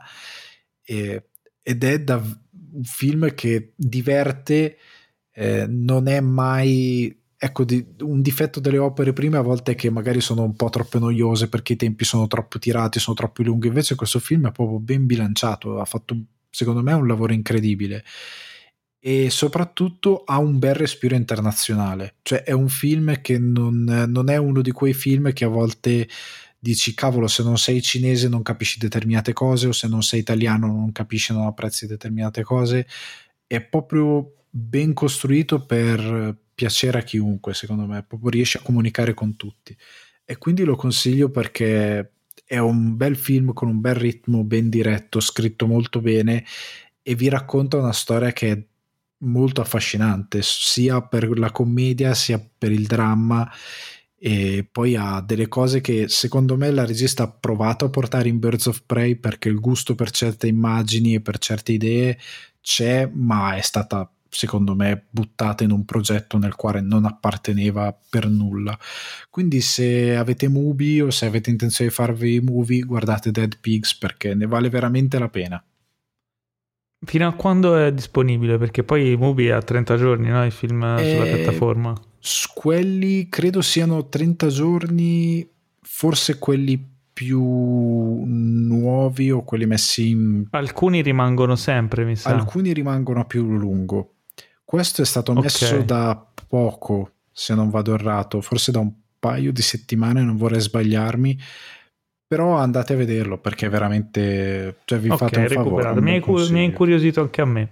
Eh, che poi insomma c'è anche da dire che giudicare una regista per un progetto degli studios dove magari ci sono state mille teste, mille bocche, mille cose che sono andate in determinate maniere perché dovevano andare in determinate maniere, non è neanche giusto. Magari una regista che su un progetto indipendente suo è riuscita a esprimersi appieno, eh, insomma, eh, può avere un altro, un altro valore, un altro passo, un altro talento. Quindi assolutamente da recuperare Dead Pigs. E questo era l'ultimo dei nostri argomenti di oggi perché abbiamo raggiunto il momento dei saluti, il momento tanto odiato ma eh, il momento tanto apprezzato da noi che possiamo finalmente andare a dormire. Eh, è il momento di... apprezzato da chi ci odia soprattutto. È apprezzato da chi ci odia soprattutto. Dunque, eh, ricordatevi che Cinefax è anche un sito web, cinefax.it, che vi permette gratuitamente di rimanere aggiornati su tutto quello che è cinema e serie tv con news, articoli, approfondimenti, soprattutto vi permette di approfondire, che è una parola che ultimamente eh, non si usa mai abbastanza. Approfondite ragazzi, approfondite più che potete e approfondite anche uh, usando il, il profilo consultando il profilo Instagram di cinefax.it, non solo la pagina Facebook, eh, c'è anche un canale Telegram che io non ho, mai, non ho mai avuto Telegram, non so neanche come funzioni però credo che alla fine di ogni messaggio devi dire stop giusto? Alla fine di ogni frase. Eh, c'è una, anche un profilo Twitter, eccetera, eccetera. Così, no. Ah, non funziona sì Telegram? No. Stop. No, No, dai, non ok. è Ci ho, messo, ci ho messo qualche secondo per capire questa cazzata, però.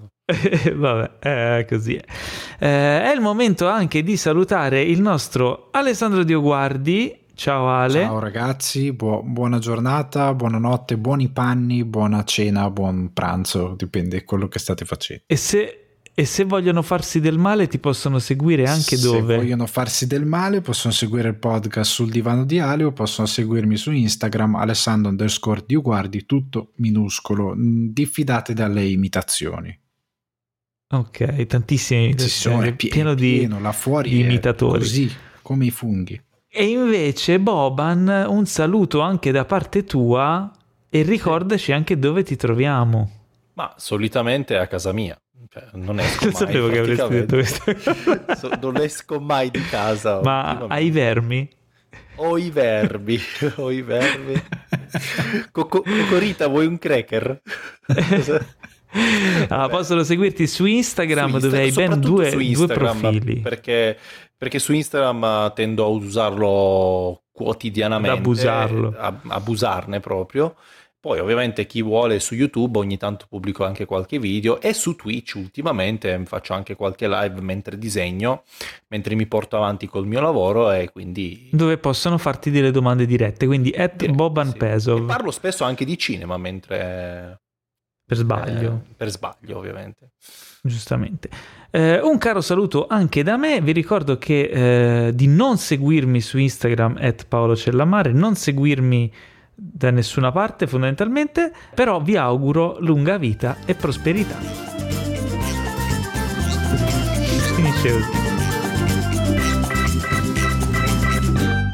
Questo podcast è stato presentato da The Best Blend,